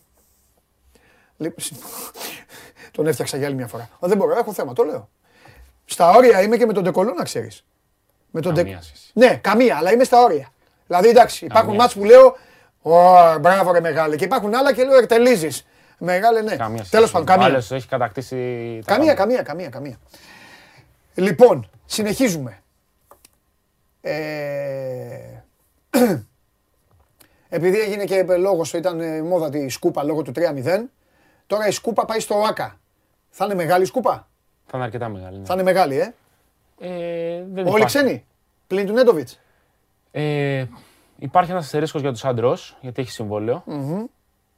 Ε, εμένα βέβαια ο Σάντρο με μπερδεύει πάρα πολύ για τη θέση που παίζει, γιατί καλύπτει μια θέση ξένου, αλλά δεν καλύπτει ουσιαστικά μια θέση ξένου, γιατί είναι στο 1, στο 2, στο Είναι, 3. ναι, είναι ιστορία. δηλαδή Ναι, ναι, ναι, ναι. Είναι εκεί το ζήτημα. Ναι. Ε, τον πας στο 3, αλλά πρέπει να πάρεις παίκτη και στο 1 και στο 2. Δηλαδή, αν ο Παναγιώτο τώρα πάει με 5 ξένους. Και είναι, δύο και στον είναι, Άσο. είναι δύο και στο άσουτος δύο. ρε παιδάκι. μου. Αυτό, άμα Είναι πάει, άσουτος. πρέπει να πάρει δύο ξένους στον Άσο. Δύο ξένους Αυτό στο που, 2. Και ένα ξένο όπως μου στο στείλε 3. ένας ε, καλάθης, ε, καλάθης ε, αντιντόξεϊ, μου στείλε ένας. Αυτό έχει λογική μόνο με τον Σλούκα στο 2. Αλλά Όχι μόνο αυτό. Ο- Όχι. ο Ο Καλάθης- Σλούκας δεν θε... ο Ας το 2 Καλάθης το με Σλούκα. το Ο Walker Σλούκας στο δεν το 2 μαζί. ο Σλούκας στο 2 ήταν μια μεταγραφή, ε, ήταν ιστορία μιας μεταγραφής το Σλούκας στο 2. Σλούκας στο 2 δεν υπάρχει. Σλούκας θέλει μπάλα. Ε, το καλάθι στέκει με άλλα πράγματα. Καλάθι αντιντόξεϊ είναι μετατόπιση ρόλου και σχεδιασμού ολόκληρου. Τα είπα ναι. προηγουμένως. Αλλά ως ένας προς ένας. Καλάθις αντιντόξεϊ δεν υπάρχει. Είναι μπασκετικό Όχι, αλλάζει- ανέκδοτο που λέμε. Ναι. Ε, αυτό- φυσιονομία και του Γι' αυτό rotation. σου λέω. Ο Σάντρο είναι άσουτος. Αν θέλει να θυσιάσει μια θέση όμως ο Παναθηναϊκός μπορεί να το κάνει. Για έναν ε, εργάτη πολυτελείας. δεν ξέρω αν το Αλλά θα είναι αυτός. Το αξίζει να είναι αυτός. Αυτό είναι η. Ε, ξαναλέω ότι μπερδεύει πάρα πολύ με το rotation. Δηλαδή, ο Παναγιώτο Ε, γι' αυτό το θέλει λέω. δύο ξένους στον Άσο, Μπράβο. δύο ξένους στο 2. Έτσι. Τέσσερις από τους έξι δηλαδή θα είναι στο 1-2. Ναι. Να χαλάσει θέση ξένου στο 3 και μετά στο 4-5 Ναι. τι θα γίνει. Που είναι πιο γυμνός από ό,τι είναι στην περιφέρεια. Έτσι. Ναι. Και είναι πιο δύσκολο να βρεις καλούς ψηλούς πλέον από να βρεις κοντούς που να είναι παιγμένοι να, να τους δημιουργήσεις. Ναι. Ο Παναγιώτο στο 4 έχει το Χουγκάζ. Δεν έχει άλλον παίχτη αυτή τη στιγμή. Ο Κασελάκης θα κάνει. Που βοηθάει τώρα μου θε. Ο Κασελάκης λογικά είναι για να αποχωρήσει. Για να προχωρήσει. Οκ. Ο Και Κάρο στο- White. Ο Κάρο κάνει White αυτά. φεύγει, ο Τζέριμι Evans φεύγει. Ο Καβαδάς είναι με ερωτηματικό, αλλά Ε, εντάξει. δεν Μα ξέρω. δεν είναι 4 έτσι κι αλλιώς. Όχι, ε, μιλάω για 4-5. Ναι. Ένα Ε, Παπαγιάννη έχει τώρα. Αυτή τη στιγμή ο Και το Παναθηναϊκός... Χουγκάζ. Ναι, έχει Χουγκά Παπαγιάννη. Άρα θέλει τρεις παίχτες εκεί. Ναι. Θέλει ένα Θα τεσ- πάρει κανένα δε- καμιά δεκαριά δηλαδή. Ε. Ε, Θα πάρει σίγουρα, έχει 7-8 παίχτες. Ναι. Καλά, Τέσσερις, πέντε- βλακίες λέω γιατί μάνι τέσσερις μάνι ή ξένοι πέντε- είναι πέντε. Ή ναι, 4 ναι. ή 5 ξένους ανάλογα με τους άντρου και 2 ή 3 Έλληνες. Και άντε τώρα να δεις τους Έλληνες πώς θα είναι. Γιατί και οι Έλληνες που πρέπει να πάρει, πρέπει να έχουν και λίγο χρόνο. Κατα... Να είναι πεζούμενοι. οι Δεν Έλληνες. μπορεί να πάρει, ναι, δεν μπορεί να πάρει. Πρέπει τουλάχιστον ένας Έλληνας να είναι για να παίζει 10-15 λεπτά. Εκτός αν καταφέρουν κάποια από αυτά τα παιδιά, Χουγκάζ, Ματζούκας και αυτά, να αρπάξουν χρόνο.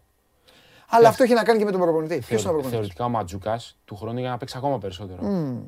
Δηλαδή είναι συζήτηση που κάναμε πέρσι και με τον Διάλο που Ναι. ήταν και ο Καβαλιάρα Ναι, εδώ. ναι. Και αυτή η συζήτηση Ναι. αφορά και μάλλον παίρνει μπάλα και το Σάντρος και τον ε, Κασελάκη. Ναι. Καλός ή κακός. Ε, όταν έχεις τον Παπαπέτρου που είναι η κολόνα στο 3 και είναι για τα 30 λεπτά, Ναι, από πίσω πρέπει να αποφασίσεις τι θέλεις. ναι, Θα δώσεις τα 10 λεπτά σε ξένο, δηλαδή θα χαλάσεις ξένο για ένα, για ένα δεκάλεπτο, ναι. ή θα πεις στο Ματζουκά, βγαίνεις μπροστά και παίρνω ένα διάρρη που μπορεί να παίξει στο 3 για παράδειγμα. Να σου πω, ο Παναθηναϊκός τα λεφτά για να πάρει αυτό τον καλάθι, τα έχει. Να τον πάρει πίσω, αν θέλει βέβαια ο καλάθις. Θα μπορεί τα να βρει. τα έχει. Ναι, βέβαια ο Καλάθης αυτή τη στιγμή στη, στα συμβόλαια που θα μιλάει. Καλά, θα είπα μιλάει με συμβόλαιο, το έχουμε πει αυτό. Όχι, όχι. Ε, δεν θα μιλάει με τα ποσά που μιλάει το 2020. 1,82. Όχι, είναι πιο λίγα. Αυτό λέω. Ναι, δηλαδή είναι, είναι Ο καμία... καθένας φτιάχνει την πορεία του και την Μπράβο. ομάδα που πηγαίνει. Επίσης ο Καλάθης είναι στα 33, είναι το 89. Ναι. Οπότε ψάχνει το τελευταίο του καλό συμβόλαιο. Ναι. Ε, όσο περισσότερα χρόνια προφανώς του δώσει μια ομάδα, Ναι. τόσο περισσότερο ε, τον ε, βοηθάει και τον ίδιο να, να, να νιώσει καλά. Ναι. Υπάρχει ενδιαφέρον από τη Μακάμπη, δεδομένα. Η Μακάμπη θα ρίξει πάρα πολλά λεφτά στην αγορά. Συμφωνώ. Πάρα πολλά λεφτά. Οι Μακάμπι έχουν στόχο να, να πάνε στο Final Four. Αυτός είναι ο στόχος. Αυτός ο Ξεκάθαρα. Έχει ρίξει πολύ χρήμα ήδη στην αγορά και με όποιον μιλάει. Ε, δεν φο- Αναμενόμενο δεν ήταν ότι θα φοβάται γίνει να βάλει κάποια στιγμή μηδενικά. αυτό. Ε, και γι' αυτό έχουν ακουστεί όλοι οι παίκτες της Ευρώπης αυτή τη στιγμή. Έχουν ακουστεί για τη Μακάμπη. Γιατί η Μακάμπη τη δεδομένη χρονική στιγμή είναι η μοναδική ομάδα της Ευρωλίγκα που βγαίνει μπροστά και λέει πόσα θες θα δίνω. Ναι. Καμία άλλη Είναι, δεν το κάνει. είναι η νέα Τσέσκα. Λοιπόν, Σε ένα μικρότερο μέγεθο, ναι, είναι αυτό. ωραία. Καταφέραμε λίγο να τα βγάλουμε πέρα πριν πάω εδώ να δω τι θέλει να σε ρωτήσει κανένας χριστιανός. Λίγο με το, με το, με το έμψυχο δυναμικό. Τι θα γίνει; Ναι, ήρθε και μήνυμα κιόλα και για αυτά που με ρωτάς. Ναι, ωραία. Για, μα- για, για, για κασελάκι ενδεχομένως περιστέρι.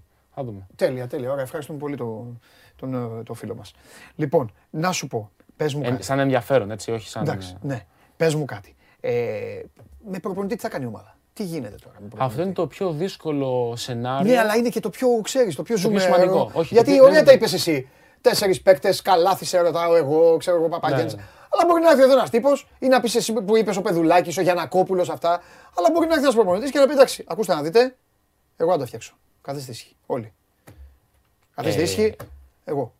Αυτό δεν, Υπάρχει υπά- ένας δεν, τέτοιος; δεν υπάρχει απόλυτα από τη στιγμή που υπάρχει ο Πεδουλάκης και έχει αυτόν τον ρόλο στον Παναθηναϊκό. Ναι, αλλά δηλαδή δεν μπορεί να φέρει έναν προπονητή, ρε παιδάκι μου. Να... Πρέπει δηλαδή να υπάρχει ένας υπάρχουν. προπονητής, να τον κάνει ο Πεδουλάκης ό,τι θέλει. Ε, το όχι, είπα λίγο όχι, άσχημα. απλά προφανώς υπάρχει Δεν συνεργασία. το λέω. Δηλαδή δεν υπάρχει Ακούστηκε άσχημα. η μάλλον. απόλυτη Ενώ- το 100% είτε στη μία στην άλλη πλευρά. Πάντα υπάρχει συνεργασία σε αυτό το κομμάτι. Ναι, Δηλαδή δεν φέρνει ποτέ Ούτε ένας νομίζω ότι τεχνικός ο Αργύρης- διευθυντής ένα παίχτη που δεν θέλει ο προπονητής. ναι, αλλά ούτε νομίζω ο Αργύρης, επειδή ο Αργύρης ήταν πολλά χρόνια προπονητή. Ούτε ο Αργύρης θα έχει καμιά όρεξη να έρθει κανένας καλός προπονητής και να του κάθεται καπέλο. Όχι, όχι. Αυτό λέω. Απλά το θέμα τώρα για τον Παναθηναϊκό είναι ότι Ναι. μπορεί να έχει τα χρήματα για να φέρει δύο παίχτες καλούς, αλλά δεν υπάρχουν στην αγορά προπονητές οι οποίοι να, να μπορούν να τον κουβαλήσουν και να το, να το αλλάξουν τη ζωή. Ωραία, πες κανένα όνομα που, που ε, ορείται. Χωρίς να το. Δεν υπάρχει τίποτα. αυτή- Δεν υπάρχει προπονητής Ε, τι λέω, Ευρωλίγκας. χωρίς προπονητή θα πρέπει να είναι. Ενώ δεν υπάρχει αυτή τη στιγμή προπονητής ε, Ναι. πρωτοκλασσάτος Ευρωλίγκας Ναι. που να είναι ελεύθερος στην αγορά. Ένας υπάρχει μόνο. Αλλά δε- δεν ξέρω κατά πόσο μπορεί αυτός να εργαστεί στον Παναθηναϊκό. Ποιον; Ο Γιάννης Σφαιρόπουλο. Όχι, σου απαντάω. Αυτό δεν υπάρχει άλλος προπονητής σε αυτού του επίπεδου. Όχι. Αυτή τη στιγμή με βάση όσο γνωρίζω εγώ όχι. Όχι, το ξέρω. Το λέω γιατί ρωτάνε και φίλοι. Και εγώ σε, αυτό, σε αυτή Ό,τι την κατεύθυνση. γνωρίζω, είμαι. παιδιά, στο λέω Και εγώ. εγώ σε αυτή την κατεύθυνση είμαι. Αλλά Ναι. απλά το αναφέρω το όνομα όχι γιατί μπορεί να ασχοληθεί ο Παναθηναϊκός ή έχει ασχοληθεί οτιδήποτε. Ναι. Ότι σε επίπεδο ονοματολογίας Ευρωλίγκας ποιοι είναι ελεύθεροι, δεν υπάρχει προπονητής. Και αυτή τη Ναι. στιγμή, για να καταλάβει ο κόσμος, ο Παναθηναϊκός είναι η μοναδική ομάδα της Ευρωλίγκας Ναι. που δεν έχει προπονητή για την επόμενη σεζόν. Δεν υπάρχει δηλαδή ένα ντόμινο που μπορεί να φύγει ένας από την, ε, ξέρω εγώ, από την Αρμάνι, ένας από την Μακάμπι και ένας από την Bayern Ναι. και να δημιουργηθεί ένα ντόμινο και να, να Ωραία. πάει ένα στον άλλον. Να σου Α, πω κάτι. έχω και δεύτερο προπονητή Ευρωλίγκα. Τον, Πε- τον Πεδουλάκη δεν τον ξανά έκανε, ε. Προπονητή. Ναι. Όχι. Όχι. Δεν θέλει και ο ίδιος. Δεν υπάρχει αυτή τη στιγμή στο πλάνο. Τώρα Υπάρχει- συγγνώμη, αλλά Πεδουλάκης μου είναι λέω, εκτός λέω, λέω πράγματα ότι μου έρχεται. Κατάλαβες τι Ναι, εννοώ. όχι. Αφού, αφού Πεδουλάκης έχετε- συνεχίζει μου τη θέση. παρουσίασε ένα αδιέξοδο, λέω και εγώ ό,τι να είναι. Πήγα να σου πω ότι υπάρχει και δεύτερο προπονητής ελεύθερος Ευρωλίγκας. Α, πες. Ο Τζόρτζεβιτς. Αλλά αυτός και Ο αν δεν- δεν Τζόρτζεβιτς έχει είχε στο τε- Παναθηναϊκό. τραγικό πέρασμα από τον Όχι. Παναθηναϊκό. Αυτός και αν δεν, δεν ε, περνάει έξω από το ΟΑΚΑ. Ε, ναι, εντάξει. Εδώ δεν μπορώ να τον αδικήσω τώρα το Γιαννακόπουλο και τον κάθε παράγοντα του Παναθηναϊκού με τον Τζόρτζεβιτς. Όχι. Ε, και ο Ιβάνοβιτς που ήταν. Όλοι οι πρώην είναι ελεύθεροι. Ε, Ούτε η Μάνοβιτ υπάρχει περίπτωση. ναι. Όχι, τώρα σου λέω ότι μου έρχεται στο μυαλό. Ο Παναθηναϊκός πρέπει να σκαλέσει πολύ το μυαλό του για προπονητή. Δεν αποκλείω να γίνει μια πολύ μεγάλη έκπληξη, δηλαδή να πάει σε κάτι εντελώς εκτός από αυτά που έχουμε σκεφτεί και έχουμε συζητήσει κατά καιρούς. Δηλαδή να πάει σε. Από την Αμερική να φέρει προπονητή. Αυτό πήγα να σου πω, μέσα από το στόμα βέβαια. Να πάει να κάνει. Να Το έχει φέρει- κάνει πολλές φορές ο Δημήτρης Γιανακόπουλος. Δηλαδή του αρέσει πάρα πολύ το να, να, να βρει μια λύση, όχι αντισυμβατική ακριβώς, μια λύση out of the box σε σχέση με τα συνηθισμένα στην Ευρώπη. θα είναι μέσα στην. ε, Θα είναι ζεστός στην ε, επιλογή του προπονητή, θα ασχοληθεί ή είναι θέμα παιδουλάκι. Θα ασχοληθεί. Θα ασχοληθεί. Ρε παιδί μου, ο Παναθηναϊκός θα έκανε. Θα έκανε πίσω στο να μην πάρει έναν παίκτη για να δώσει κάτι περισσότερο, σε, να πάει να προτείνει σε προπονητή, να δώσει λεφτά σε προπονητή. Δηλαδή, να λέω και ονόματα. Να πάει ο Παναθηναϊκός σήμερα, να σηκώσει το τηλέφωνο και να του πει του Τρινκέρι, έλα να σου πω κάτι, απέτυχες. Ε, απέτυχες, ναι, ε, έφαγες τώρα, σε, έκανε η Άλμπα, ξέρω εγώ τι σου έκανε. Ε, εντάξει, τα βάνιασες. Πάράτα τους Γερμανούς, έλα εδώ να φτιάξεις κάτι καινούργιο, να φτιάξεις τον Παναθηναϊκό. Δεν ξέρω Θα αν- το έκανε αυτό ο Παναθηναϊκός. Δεν ξέρω αν θα το κάνω ο Τρινκέρι. Καλά, εννοείται. Εντάξει, τώρα μην πάμε σε αυτή την κουβέντα. Εννοείται ότι είναι προ- πολλοί προπονητές οι οποίοι είναι. Το, θα- λέω, θα το ήταν- λέω αυτό γιατί ο οργανισμός της Bayern είναι πρότυπο στο κομμάτι Ναι. του. Δεν νομίζω ότι εύκολα κάποιος άφηνε την Bayern ε, για δουλειά που δεν είναι σε ομάδα που χτυπάει την Ευρωλίγκα. Ναι, Δηλαδή να πάει στην ΕΦΕΣ, στη Φενέρ. ναι. Γι' αυτό κιόλας ε, είχε ακουστεί κάποια στιγμή και για Τσεσεκά, γιατί ε, μόνο για τέτοιες ομάδες μπορεί να Ωραία. αφήσει την Bayern τώρα ο, Ωραία. ο Τρινκέρι. Άλλη βάση. Για να βοηθήσουμε, είναι πολύ ωραία κουβέντα, να βοηθήσουμε και τον κόσμο και να βοηθήσουμε λίγο, ρε παιδί μου, και, και τους εαυτούς μας. Για να καταλαβαίνει και ο κόσμος. Τι παρέχει πλέον ο, Πα- ο Παναθηναϊκός; Αυτό είναι, το, αυτό είναι το μεγάλο πρόβλημα, πιστεύεις; Χρήματα. Δηλαδή με φωνάζεις, περίμενε, με, φο- με φωνάζεις σε μένα και είστε εδώ στο τραπέζι ο Γιανακόπουλος, εσύ και ο Πεδουλάκης και με βάζετε απέναντι. Και λέτε κύριε Διαμαντόπουλε θα θέλαμε πολύ να αναλάβετε το Παναθηναϊκό. Και θα έλεγα ωραία, τι μου παρέχει ο Παναθηναϊκός; Παρέχει όραμα, παρέχει, τι μπορεί να παρέχει τώρα ο καινούριος Παναθηναϊκός; Γιατί θα μιλάμε για καινούριο Παναθηναϊκό. Τι θα μου, τι θα μου, Χρήματα. τι θα μου δώσει; Θα, θα Χρήματα μου και λέγατε μπάτζετ. αυτό, θα μου λέγατε παίρνει, έχεις χρήματα; Αυτό είναι ξεκάθαρο. το- Η ξεκάθαρη διαφορά σχέση με τα προηγούμενα χρόνια.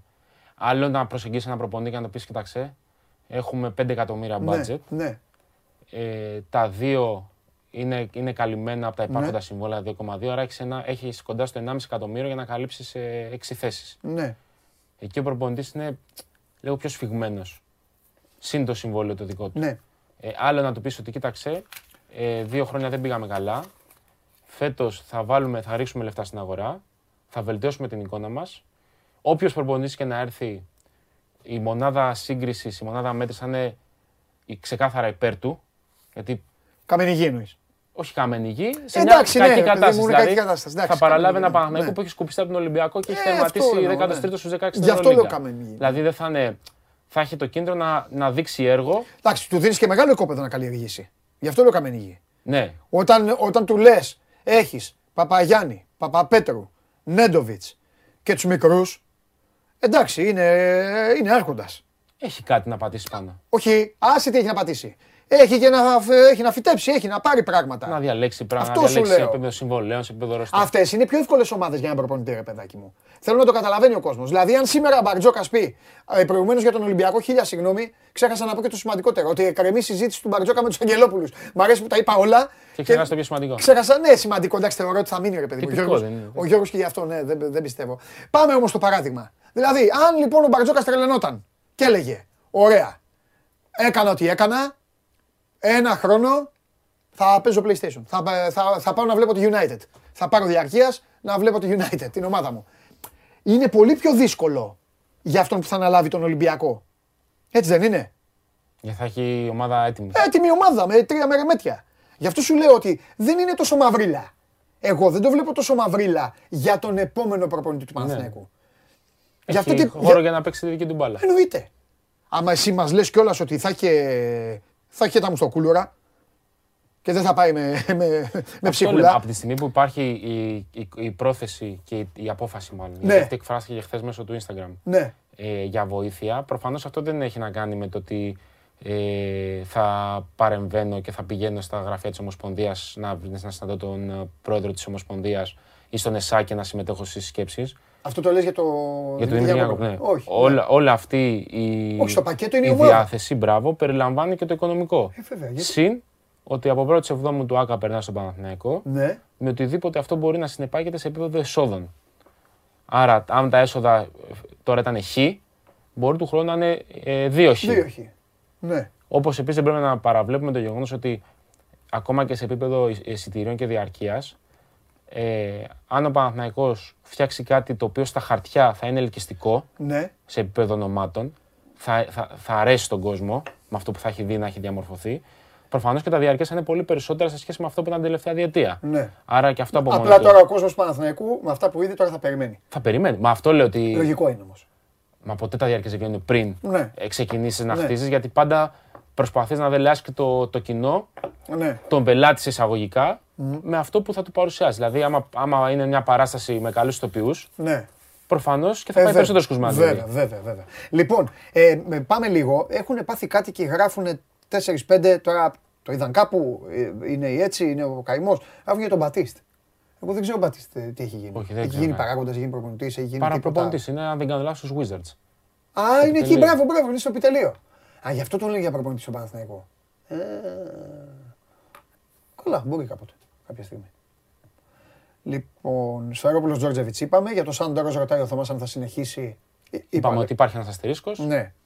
Ε, υπάρχει περίπτωση, ρωτάει ένας άλλος φίλος, ο Δημήτρης Γιανακόπουλος, να συμμετέχει και με συμπέκτη. Αλλά εγώ θα πω ότι αν υπήρχε άλλος θα του είχε δώσει συμμετοχές. Αφού αυτό είχε πει. Μπορεί να υπάρξει συμπέκτη σε επίπεδο χορηγικό. Δηλαδή να, Μια εταιρεία. μια εταιρεία Ναι, να, να, να συνδράμει περισσότερο οικονομικά, χορηγικά όμως, όχι Ναι. σε επίπεδο Ναι. μετοχών. Γιατί αλλιώς όποιος θέλει πάει Ναι. και παίρνει την εταιρεία. Ωραία. Ένας άλλος φίλος ρωτάει για το Μίτογλου. Ρε παιδιά, για το Μίτογλου. Ρωτήσατε ορισμένοι πριν για τον Ολυμπιακό. Ο Μίτογλου Δεν, προ, δεν προβλέπεται. τραβάει να- ανήφορο. Τι λέτε τώρα; Δεν Τα προβλέπεται έχουμε να πει, ρε παίξει. παιδιά, το ποιο χρόνο. Μίτογλου. Ο Μίτογλου έχει... Τι πω, δεν, δεν μπορώ καν να απαντήσω για το Μίτογλου. Όταν ε, υπάρχει αυτή η ιστορία ολόκληρη. Δεν μπορεί καμιά ομάδα να πάει να δώσει συμβόλαιο σε ένα παίκτη που δεν ξέρει πότε θα παίξει και αν θα τον έχει. Ε, Είναι πολύ κι άλλος λεπτής η Μίτογλου, κι άλλος κατάσταση. Μίτογλου. Ε, λοιπόν, πάμε. Ο Μιχάλης λέει ότι ο Καλάθης διέψευσε κάποια σενάρια ότι θα φύγει από την Μπαρτσελώνα. Καλά, μπορεί να φύγει από την Μπαρτσελώνα και να μην το ξέρει. Έτσι όπως είναι τώρα αυτή εκεί πέρα. Ε, Μία ωραία ερώτηση έχει έρθει για τον Ολυμπιακό. Προφανώς ο φίλος την έστειλε πιο αργά. Λέει, άκου τι ρωτάει τώρα. Είναι λίγο ψαγμένος αυτός. Αρέσει στον Μπαρτζόκα ο Σίγκλετον που, που μάλλον είναι ελεύθερος για πίσω από τον Βεζέγκοφ. Τον οποίο ο Σίγκλετον, ποιος τον παρουσίασε; Με λοκομοτίβ; Ο Μπαρτζόκας. Ε, υπάρχουν πάντως ονόματα στις ε, λίστες. Τώρα για τον Σίγκλετον δεν μπορώ να πω εγώ με ακρίβεια. Δεν θέλω να λέω ό,τι να είναι. Ε, Καλό, πολύ καλός. ε, κα- Εξαιρετικός. Ξέρεις, ο Μαγάς του Σίγκλετον, ξέρεις γιατί μου αρέσει. Έχει... ο- Θα σας πω τι με τρελαίνει στο Σίγκλετον. Ο Σίγκλετον με τρελαίνει γιατί είναι μέσα στο γήπεδο και νομίζεις ότι βαριέται που ζει. Βαριέται, έχει ύφος. σουτάρει έτσι. Μπράβο. Έχει ύφος. Ή κάνει κάτι τέτοια, σουτάρει έτσι, παίζει κα- και, δεν- και βλέπεις στο τέλος. Σίγκλετον, 14. Με 7 rebound, 4 assist και αξιολόγηση, ξέρεις, ε, ε, ένα λάθος και αν και Ο αυτό. Σίγκλετον είναι για τα μεγάλα μάτς. Ναι, ναι, Στον ναι. τελικό με, στο, στον τελικό με την ε, Real έχει ανανεώσει δύο κατοχές σε τελευταία δευτερόλεπτα. Ναι, ναι, ναι, ναι. Δύο δικά του επιθετικά rebound. Λοιπόν, να περιμένουμε κι άλλον άνθρωπο, λέει ο Σάβας, δίπλα στον Πεδουλάκη, σε τεχνικό ρόλο. Θα το, δεν, δεν το ξέρω 100%. Δίπλα στο Πεδουλάκη με το ρόλο του Πεδουλάκη δεν νομίζω. Αλλά το ότι τι είπαμε, το οργανόγραμμα του Παναθηναϊκού έχει πάρα πολλά κενά να Ναι. καλύψει είναι δεδομένο. Γιατί έχει, έχει φύγει πολλοί κόσμος Ναι. και θα είναι ένα καλοκαίρι που και διοικητικά θα έχει αρκετές ε, αλλαγές. Θα κοίταζε το Χασάν Μάρτιν ε, αν θα φύγει, τώρα, που μάλλον θα Χωρίς που μάλλον θα προπονητή φύγει. δεν μπορούμε να πούμε τίποτα. Εντάξει, να μην λέμε για παίκτες δηλαδή, ε. Τι άλλο λέμε για Αλέξανδρε. λοιπόν, Δεν μπορεί ο Παναθηναϊκός να πάρει πρώτα έξι ξένους και μετά να πάρει προπονητή. ε, δεν το συζητάμε αυτό, ε. εννοείται. Εννοείται. Και αυτό πάλι για συμπαίκτης. Ξανά. Αν παίζει ονοματοδοσία του ΆΚΑ. Αυτό προφανώς το στέλνει ο άνθρωπος για οικονομικούς λόγους. Ε, αυτό είναι θέμα, Κατάλαβες για, για να γίνει αυτό που είπες πριν. είναι θέμα εμπορικού. Η αύξηση του budget θα είναι ίση με το minimum budget 7 εκατομμυρίων που έχει ορίσει η Ευρωλυγκά. Λέει ένας άλλος φίλος. Τώρα, Αυτό δεν έχει. αυτό είναι κάτι που μόνο ο Γιάννακόπουλος το ξέρει. Αυτό είναι αλήθεια. Ε, λοιπόν, μάλιστα. Ωραία. Αυτά. Και επειδή είπαμε πολύ, όπως θέλουν, έστειλαν τώρα πάρα πολλοί άνθρωποι εδώ, αλλά λένε ε, άλλα πραγματάκια. Α, για όσους ρωτάτε συνέχεια, το ρωτάγατε πριν και στον Ολυμπιακό κάποιοι και το ρωτάτε ε, αιμονικά οι Παναθηναϊκοί, σας καταλαβαίνω και περισσότερο γιατί υπάρχει αυτή η δική σχέση. Θέλω να σας πω ότι ο συγκεκριμένος έχει συμφωνήσει προφορικά με τη Ρεάλ. Ε, ποιον; Ε, ποιον θα, θα, θα ήθελαν οι Παναθηναϊκοί; Α, το Super Mario; Ναι. Αυτό δεν έχει κάνει. Εγώ έτσι ξέρω. Όλο αυτό ξέρουμε. Ναι, ναι, αυτό. Γράφτηκε- Οπότε με γράφτηκε Παύλο προχθές- Λάσο και με τους φίλους μου τους γέρους εκεί. Θα του δίνει Γράφτηκε γεροντάρι στην μπάλα. προχθές ότι η Παρτίζαν θέλει να τον κλείσει, αλλά δεν. Κροάτη σε σερβική ομάδα δεν είναι λίγο κλουτσάει. Ε, καλά, εντάξει, αυτά μην νομίζεις κιόλας. Άμα είναι ο Μπράντοβιτς εκεί, θα τους πει. «Α, Θα κάνει ένα έτσι. Α, ναι, και δεν τέλος. μιλάτε. Μην μιλάτε και Δεν τελείω. κοράτη. Είναι λίγος Σλάβο. και τελείωσε, ναι, αυτό. Μιλάτε. Όλοι το, ε, ε, θα πει ένα τέτοιο και τελείωσε η υπόθεση. Λοιπόν, ωραία. Το πιάσαμε πολύ το μέλλον, το είπαμε το μέλλον. Ε, ε, για να τελειώνουμε λίγο, ε, θα, θα το βαρύνουμε τώρα. Αλλά δυστυχώς πρέπει να το κάνουμε για να κλείσουμε, να κλείσουμε τον κύκλο. Ε, ήταν χειρότερο στο αναμενόμενο Όχι. στους τελικούς. Το αναμενόμενο Ε, ήταν. τι περίμενες εσύ; Αυτό. Ρε φίλε, εγώ περίμενα να έχει λίγο παλμό. Ε, παλμό, Ειδικά στον πρώτο τελικό κάτι. Ε, παλμό είχε. Από όλους δηλαδή είχε ένα ημίχρονο στο. Στο Άκα. Ναι, και αυτό επειδή και ο Ολυμπιακός είχε πάρει τον, τον Αϊτό του εκεί τον- και τον Αμόλαγε. Όχι, αλλά Δηλαδή- δεν ήταν. ε, Η διαφορά επίπεδου ήταν για αυτό το πράγμα. Ναι, 3-0. τέλος πάντων. Θεωρώ άστοχη εντελώς την επιλογή. Αργύρι, συγγνώμη. Φίλος είσαι τόσα χρόνια. Άστοχη όμως η επιλογή του Βόβορα. Δεν ξέρω, δεν προσφέρει κάτι. Πήγες σε αυτόν που εμπιστεύεται. Και ποιον θα βρίσκεις εκείνη τη στιγμή; Γιατί δεν άφησε τον πρίφτη, ρε παιδί μου. Και ας άλλαζε όλο το υπόλοιπο. Πώς να αλλάξει όλο το ρόστερ; Όχι, ρε παιδί μου. Άμα Να θεωρούσε πάρει ότι. τους παίχτες. Όχι, αφού αλλάξαν το Χαραλαμπίδη το Σίμψακ και θέλαν να σε έβαζαν ενισχυτικό το Σερέλι, ξέρω εγώ, ας έκανε. Μα Γιατί δεν Θα έβαλε. φεύγει μόνος στο πρίφτη άμα του αλλάζουν το επιτελείο. Ναι. Δεν, δεν μπορείς να Τι αλλάξεις το κέρδισε, ρε επιτελείο παιδάκι του μου; πρώτου. Τι κέρδισε, α, να σου πω και κάτι.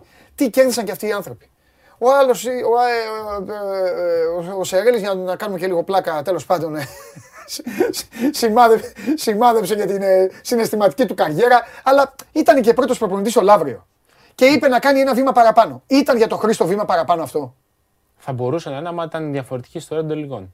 Δεν λέω να πάρει πάνω στο πρωτάθλημα, αλλά να έδειχνε ένα πολύ καλύτερο πρόσωπο και να υπήρχε ανανέωση εμπιστοσύνης και συμβολέων. Τώρα ξαναλέω ότι δεν μου προκύπτει από κάπου ότι θα μείνει ο Βόβαρας στον Παναθηναϊκό. Πώς να μείνει; Αυτό λέω. Δεν, υπά- δεν προκύπτει από κάπου αυτό. Μα δεν κέρδισαν κάτι για να μείνουν αυτοί. Αυτό είναι το θέμα. Δεν κέρδισαν κάτι. Ακόμα και του Νέντοβιτς του αλλάξανε το, την, την εικόνα.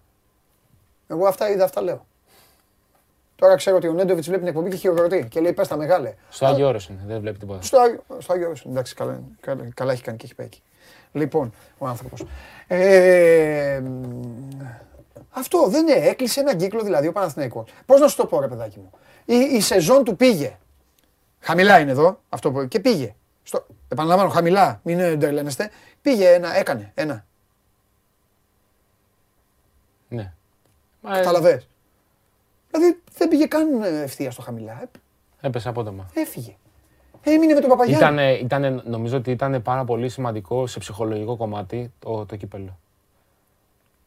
Επηρέασε πολύ την ψυχολογία του, του οργανισμού γιατί έδειξε για 28 λεπτά ότι μπορεί Ναι. να πάρει δεύτερο τρόπο στη σεζόν μετά Ναι. το Super Cup, να πάρει το πρώτο απέναντι στον Ολυμπιακό και καλώς ή κακώς αν ο Παναθηναϊκός δεν είχε εκείνο το, το blackout της τελευταίας περίοδου και έπαιρνε το κύπελο, ναι. ε, η σεζόν θα εξελίσσονταν πάρα πολύ διαφορετικά και για τον Ολυμπιακό και για τον Παναθηναϊκό. Ο Ολυμπιακός έχει πολύ μεγαλύτερη πίεση, Ναι, συμφωνώ. Παναθηναϊκός Ο, θα το είχε- κύπελο θα ήταν βέβαια, θα είχε άλλα. θα, θα άλλαζε πάρα πολύ την ιστορία και των δύο. Ναι.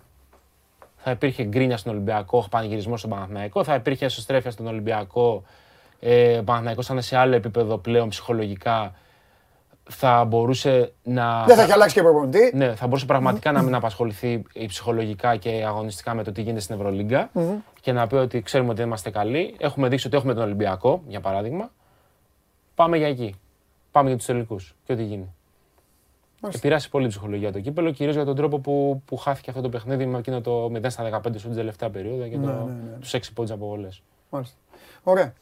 Πώς αισθάνεσαι που το μπάσκετ θα κυριαρχήσει το καλοκαίρι στα μεταγραφικά, κάνω πρόβλεψη. Το μπάσκετ θα σκεπάσει το ποδόσφαιρο. Θα σου πω γιατί. Το γιατί, οι καλύτερο Ολυ- είναι αυτό. γιατί οι Ολυμπιακοί που γουστάρουν και τις ποδοσφαιρικές μεταγραφές και παρεμπιπτόντως έφτασε στην Ελλάδα ο Άβυλα και θα ολοκληρώσει και αυτός τη μεταγραφή του στον Ολυμπιακό. Ο Ολυμπιακός σε 3-24 ώρα τελειώνει τη δεξιά πλευρά της αμυνά του. Λοιπόν, και οι Ολυμπιακοί αλλά έχουν φτιαχτεί με την ομάδα μπάσκετ και θέλουν να μάθουν τα, τα 3-4 κομμάτια που μένουν. Και φυσικά ο Παναθηναϊκός, ο Παναθηναϊκός οποίος σίγουρα. έχει περάσει εξαιρετικά στο ποδόσφαιρο. Καλύτερα από ποτέ τα τελευταία χρόνια. Θέλει πάρα πολύ τώρα. Αν και βέβαια ξεκινάει η προετοιμασία με πολλά κενά, βέβαια. Έτσι. Πού; Παναθηναϊκός. Δεν έχει κεντρικούς χαβ, έχει ζητήματα τέτοια. Βηγιαφάνιε δεν είναι ακόμα ερωτηματικό. Θες να τα συζητήσουμε; Παριστάνεις, παριστάνεις τον Μάνο Χωριανόπουλο της ε, ΠαΕ Παναθηναϊκός. Προσπαθώ να βάλω Δεν θα φιτι, φτάσει- φιτιλιές στο γουλί. Α, ναι. Ο Γουλής άρχοντας. Ο Γουλής πήγε τον, ε, τον Γιωβάνοβιτς. Ο Γουλής έχει τον Γιωβάνοβιτς κύριε Τρίγκα. Ιωβάνοβιτ κύριος. Ήξερε. Πα, Κύριε- πα, την κύριε, έφτιαξε την κύριε, ομάδα. κύριε Γουλή, πείτε μας τι θα γίνει με εσωτερικούς χαφ Ναι, και με το θέμα του Βηγιαφάνια. ναι. Τώρα ο Γουλής άμα Υπάρχει εμφανιστεί- μεγάλο κενό εκεί. Αν εμφανιστεί από κάπου ο Γουλής, θα σας πει. Εσύ πες μας τι θα γίνει με ολόκληρη την κοινωνία. Οπότε άστο. Έχει δίκιο. Λοιπόν, Ε, περιμένω από ανέκδοτο, ε. ναι, έχασα. Έχεις χάσει και Έχασες. είχαμε χαμότεο Σάββατο, να ξέρεις. Έχασα. Τι είχαμε. Δεν το έχω ξαναδεί, δεν το έχω ξαναζήσει αυτό. Αποθέωση. Ε, δε- ο ε, ο ε, ο ε, σκι- σκίστε το Διαμαντόπουλο, ε, like, ε, τέτοιο. Να περπατάμε, να πάμε να κάτσουμε Ναι. και να μας σταματάνε. Ε, και λέω θα φάμε ξύλο τώρα. Τε- Γιατί; Ρε. Λέω θα φάμε ξύλο τώρα. Τέρατα διαμορφώνω να ξέρεις. Και να έρχεται ο Πανάγος. Μην ανοίξει πόρτα, ξεχάστε το αυτό. Αυτά αφήστε τα. Στην εκπομπή όχι τέτοια, εκεί. Ξεχάστε τα αυτά. Κλείσει την πόρτα, κλείσει την πόρτα. Έλα, κλείσει την πόρτα. Ρε, Περπερίδη, τι κάνεις; Καφενείο είμαστε. Λοιπόν, λέγε. και να μας σταματάνε και να πιάνουν κουβέντα. Βλέπουμε εκπομπή κάθε μέρα. Ναι. Αποθώνε Πανάγο. Πιστεύω ότι τα 500 like έχουν γίνει μόνο από το μαγαζί μας το Σάββατο.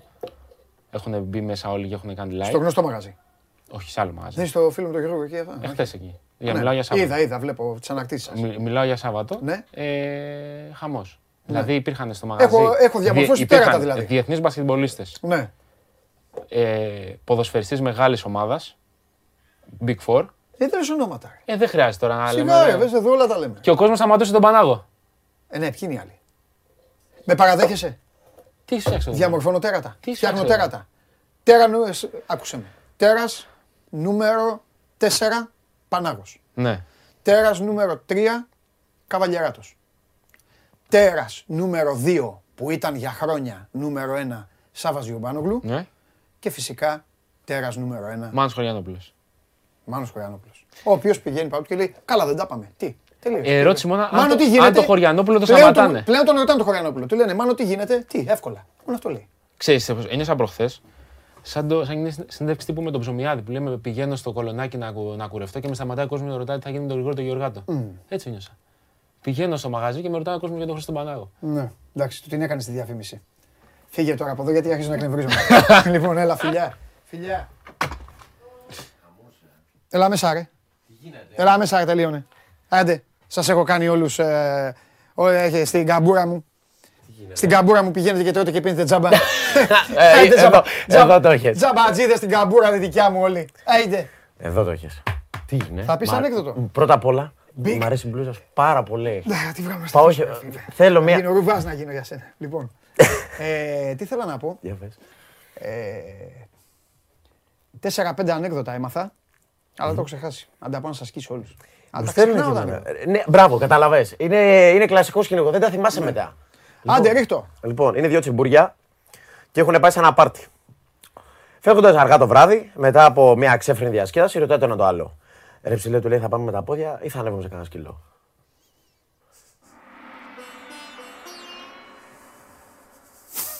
Ήταν καλό. Δεν ήταν κακό. Μπράβο. Έχεις κι άλλο; Έχω άλλο ένα. Τι... εντάξει, βασικά, όχι, θα το κρατήσω για την επόμενη μέρα. Εντάξει, γιατί τώρα μας έχουν πάει πολύ τελευταία, μας μας βάζουν μέσα. Εντάξει. Σε βάζουν μέσα. Ε, μα- Α, πήρατε αέρα. Θα σας τον κόψω εγώ τον αέρα αυτόν. Θα σας τον κόψω. Μου την έφερα απότομα, αλλά καλό ήταν. Μπράβο ρε Κώστα Καραλή, όλοι αυτοί με... Ε, βέβαια. Όλοι αυτοί με τις πλάτες μου πουλάνε. Πιανού πουλάνε. Πιανού. Χωρίς ο must go on, πού; Για πείτε μου, πού; Λοιπόν, πέρασα πάρα πολύ καλά μαζί. Έλα, εδώ δεν σε έχω ξεχάσει εσένα. Έλα, έλα, έλα. Τι να δούμε τι θα κάνουμε κι εμείς, να δούμε τι θα κάνουμε. Λοιπόν, πέρασα πάρα πολύ καλά. Σας ευχαριστώ πάρα πολύ για την παρέα που μου κάνατε. Να έχουμε όλοι μια πολύ καλή εβδομάδα. Αύριο στις 12 η ώρα, με άλλα πράγματα και άλλες ομάδες. Ε, Θα, θα φέρω και λίγο το θέμη εδώ να πούμε τα δικά μας. Και θα περάσουμε και αύριο καλά. Μένετε στο Sport 24 για όλη την ενημέρωση και να θυμάστε πάντα αυτά που σας λέω. Όλα με μέτρο και προσεκτικά και να τα ζυγίζετε όλα. Και μην πέφτετε θύματα της φανφάρας. Φιλιά, τα λέμε. Πάμε κουτσάρα.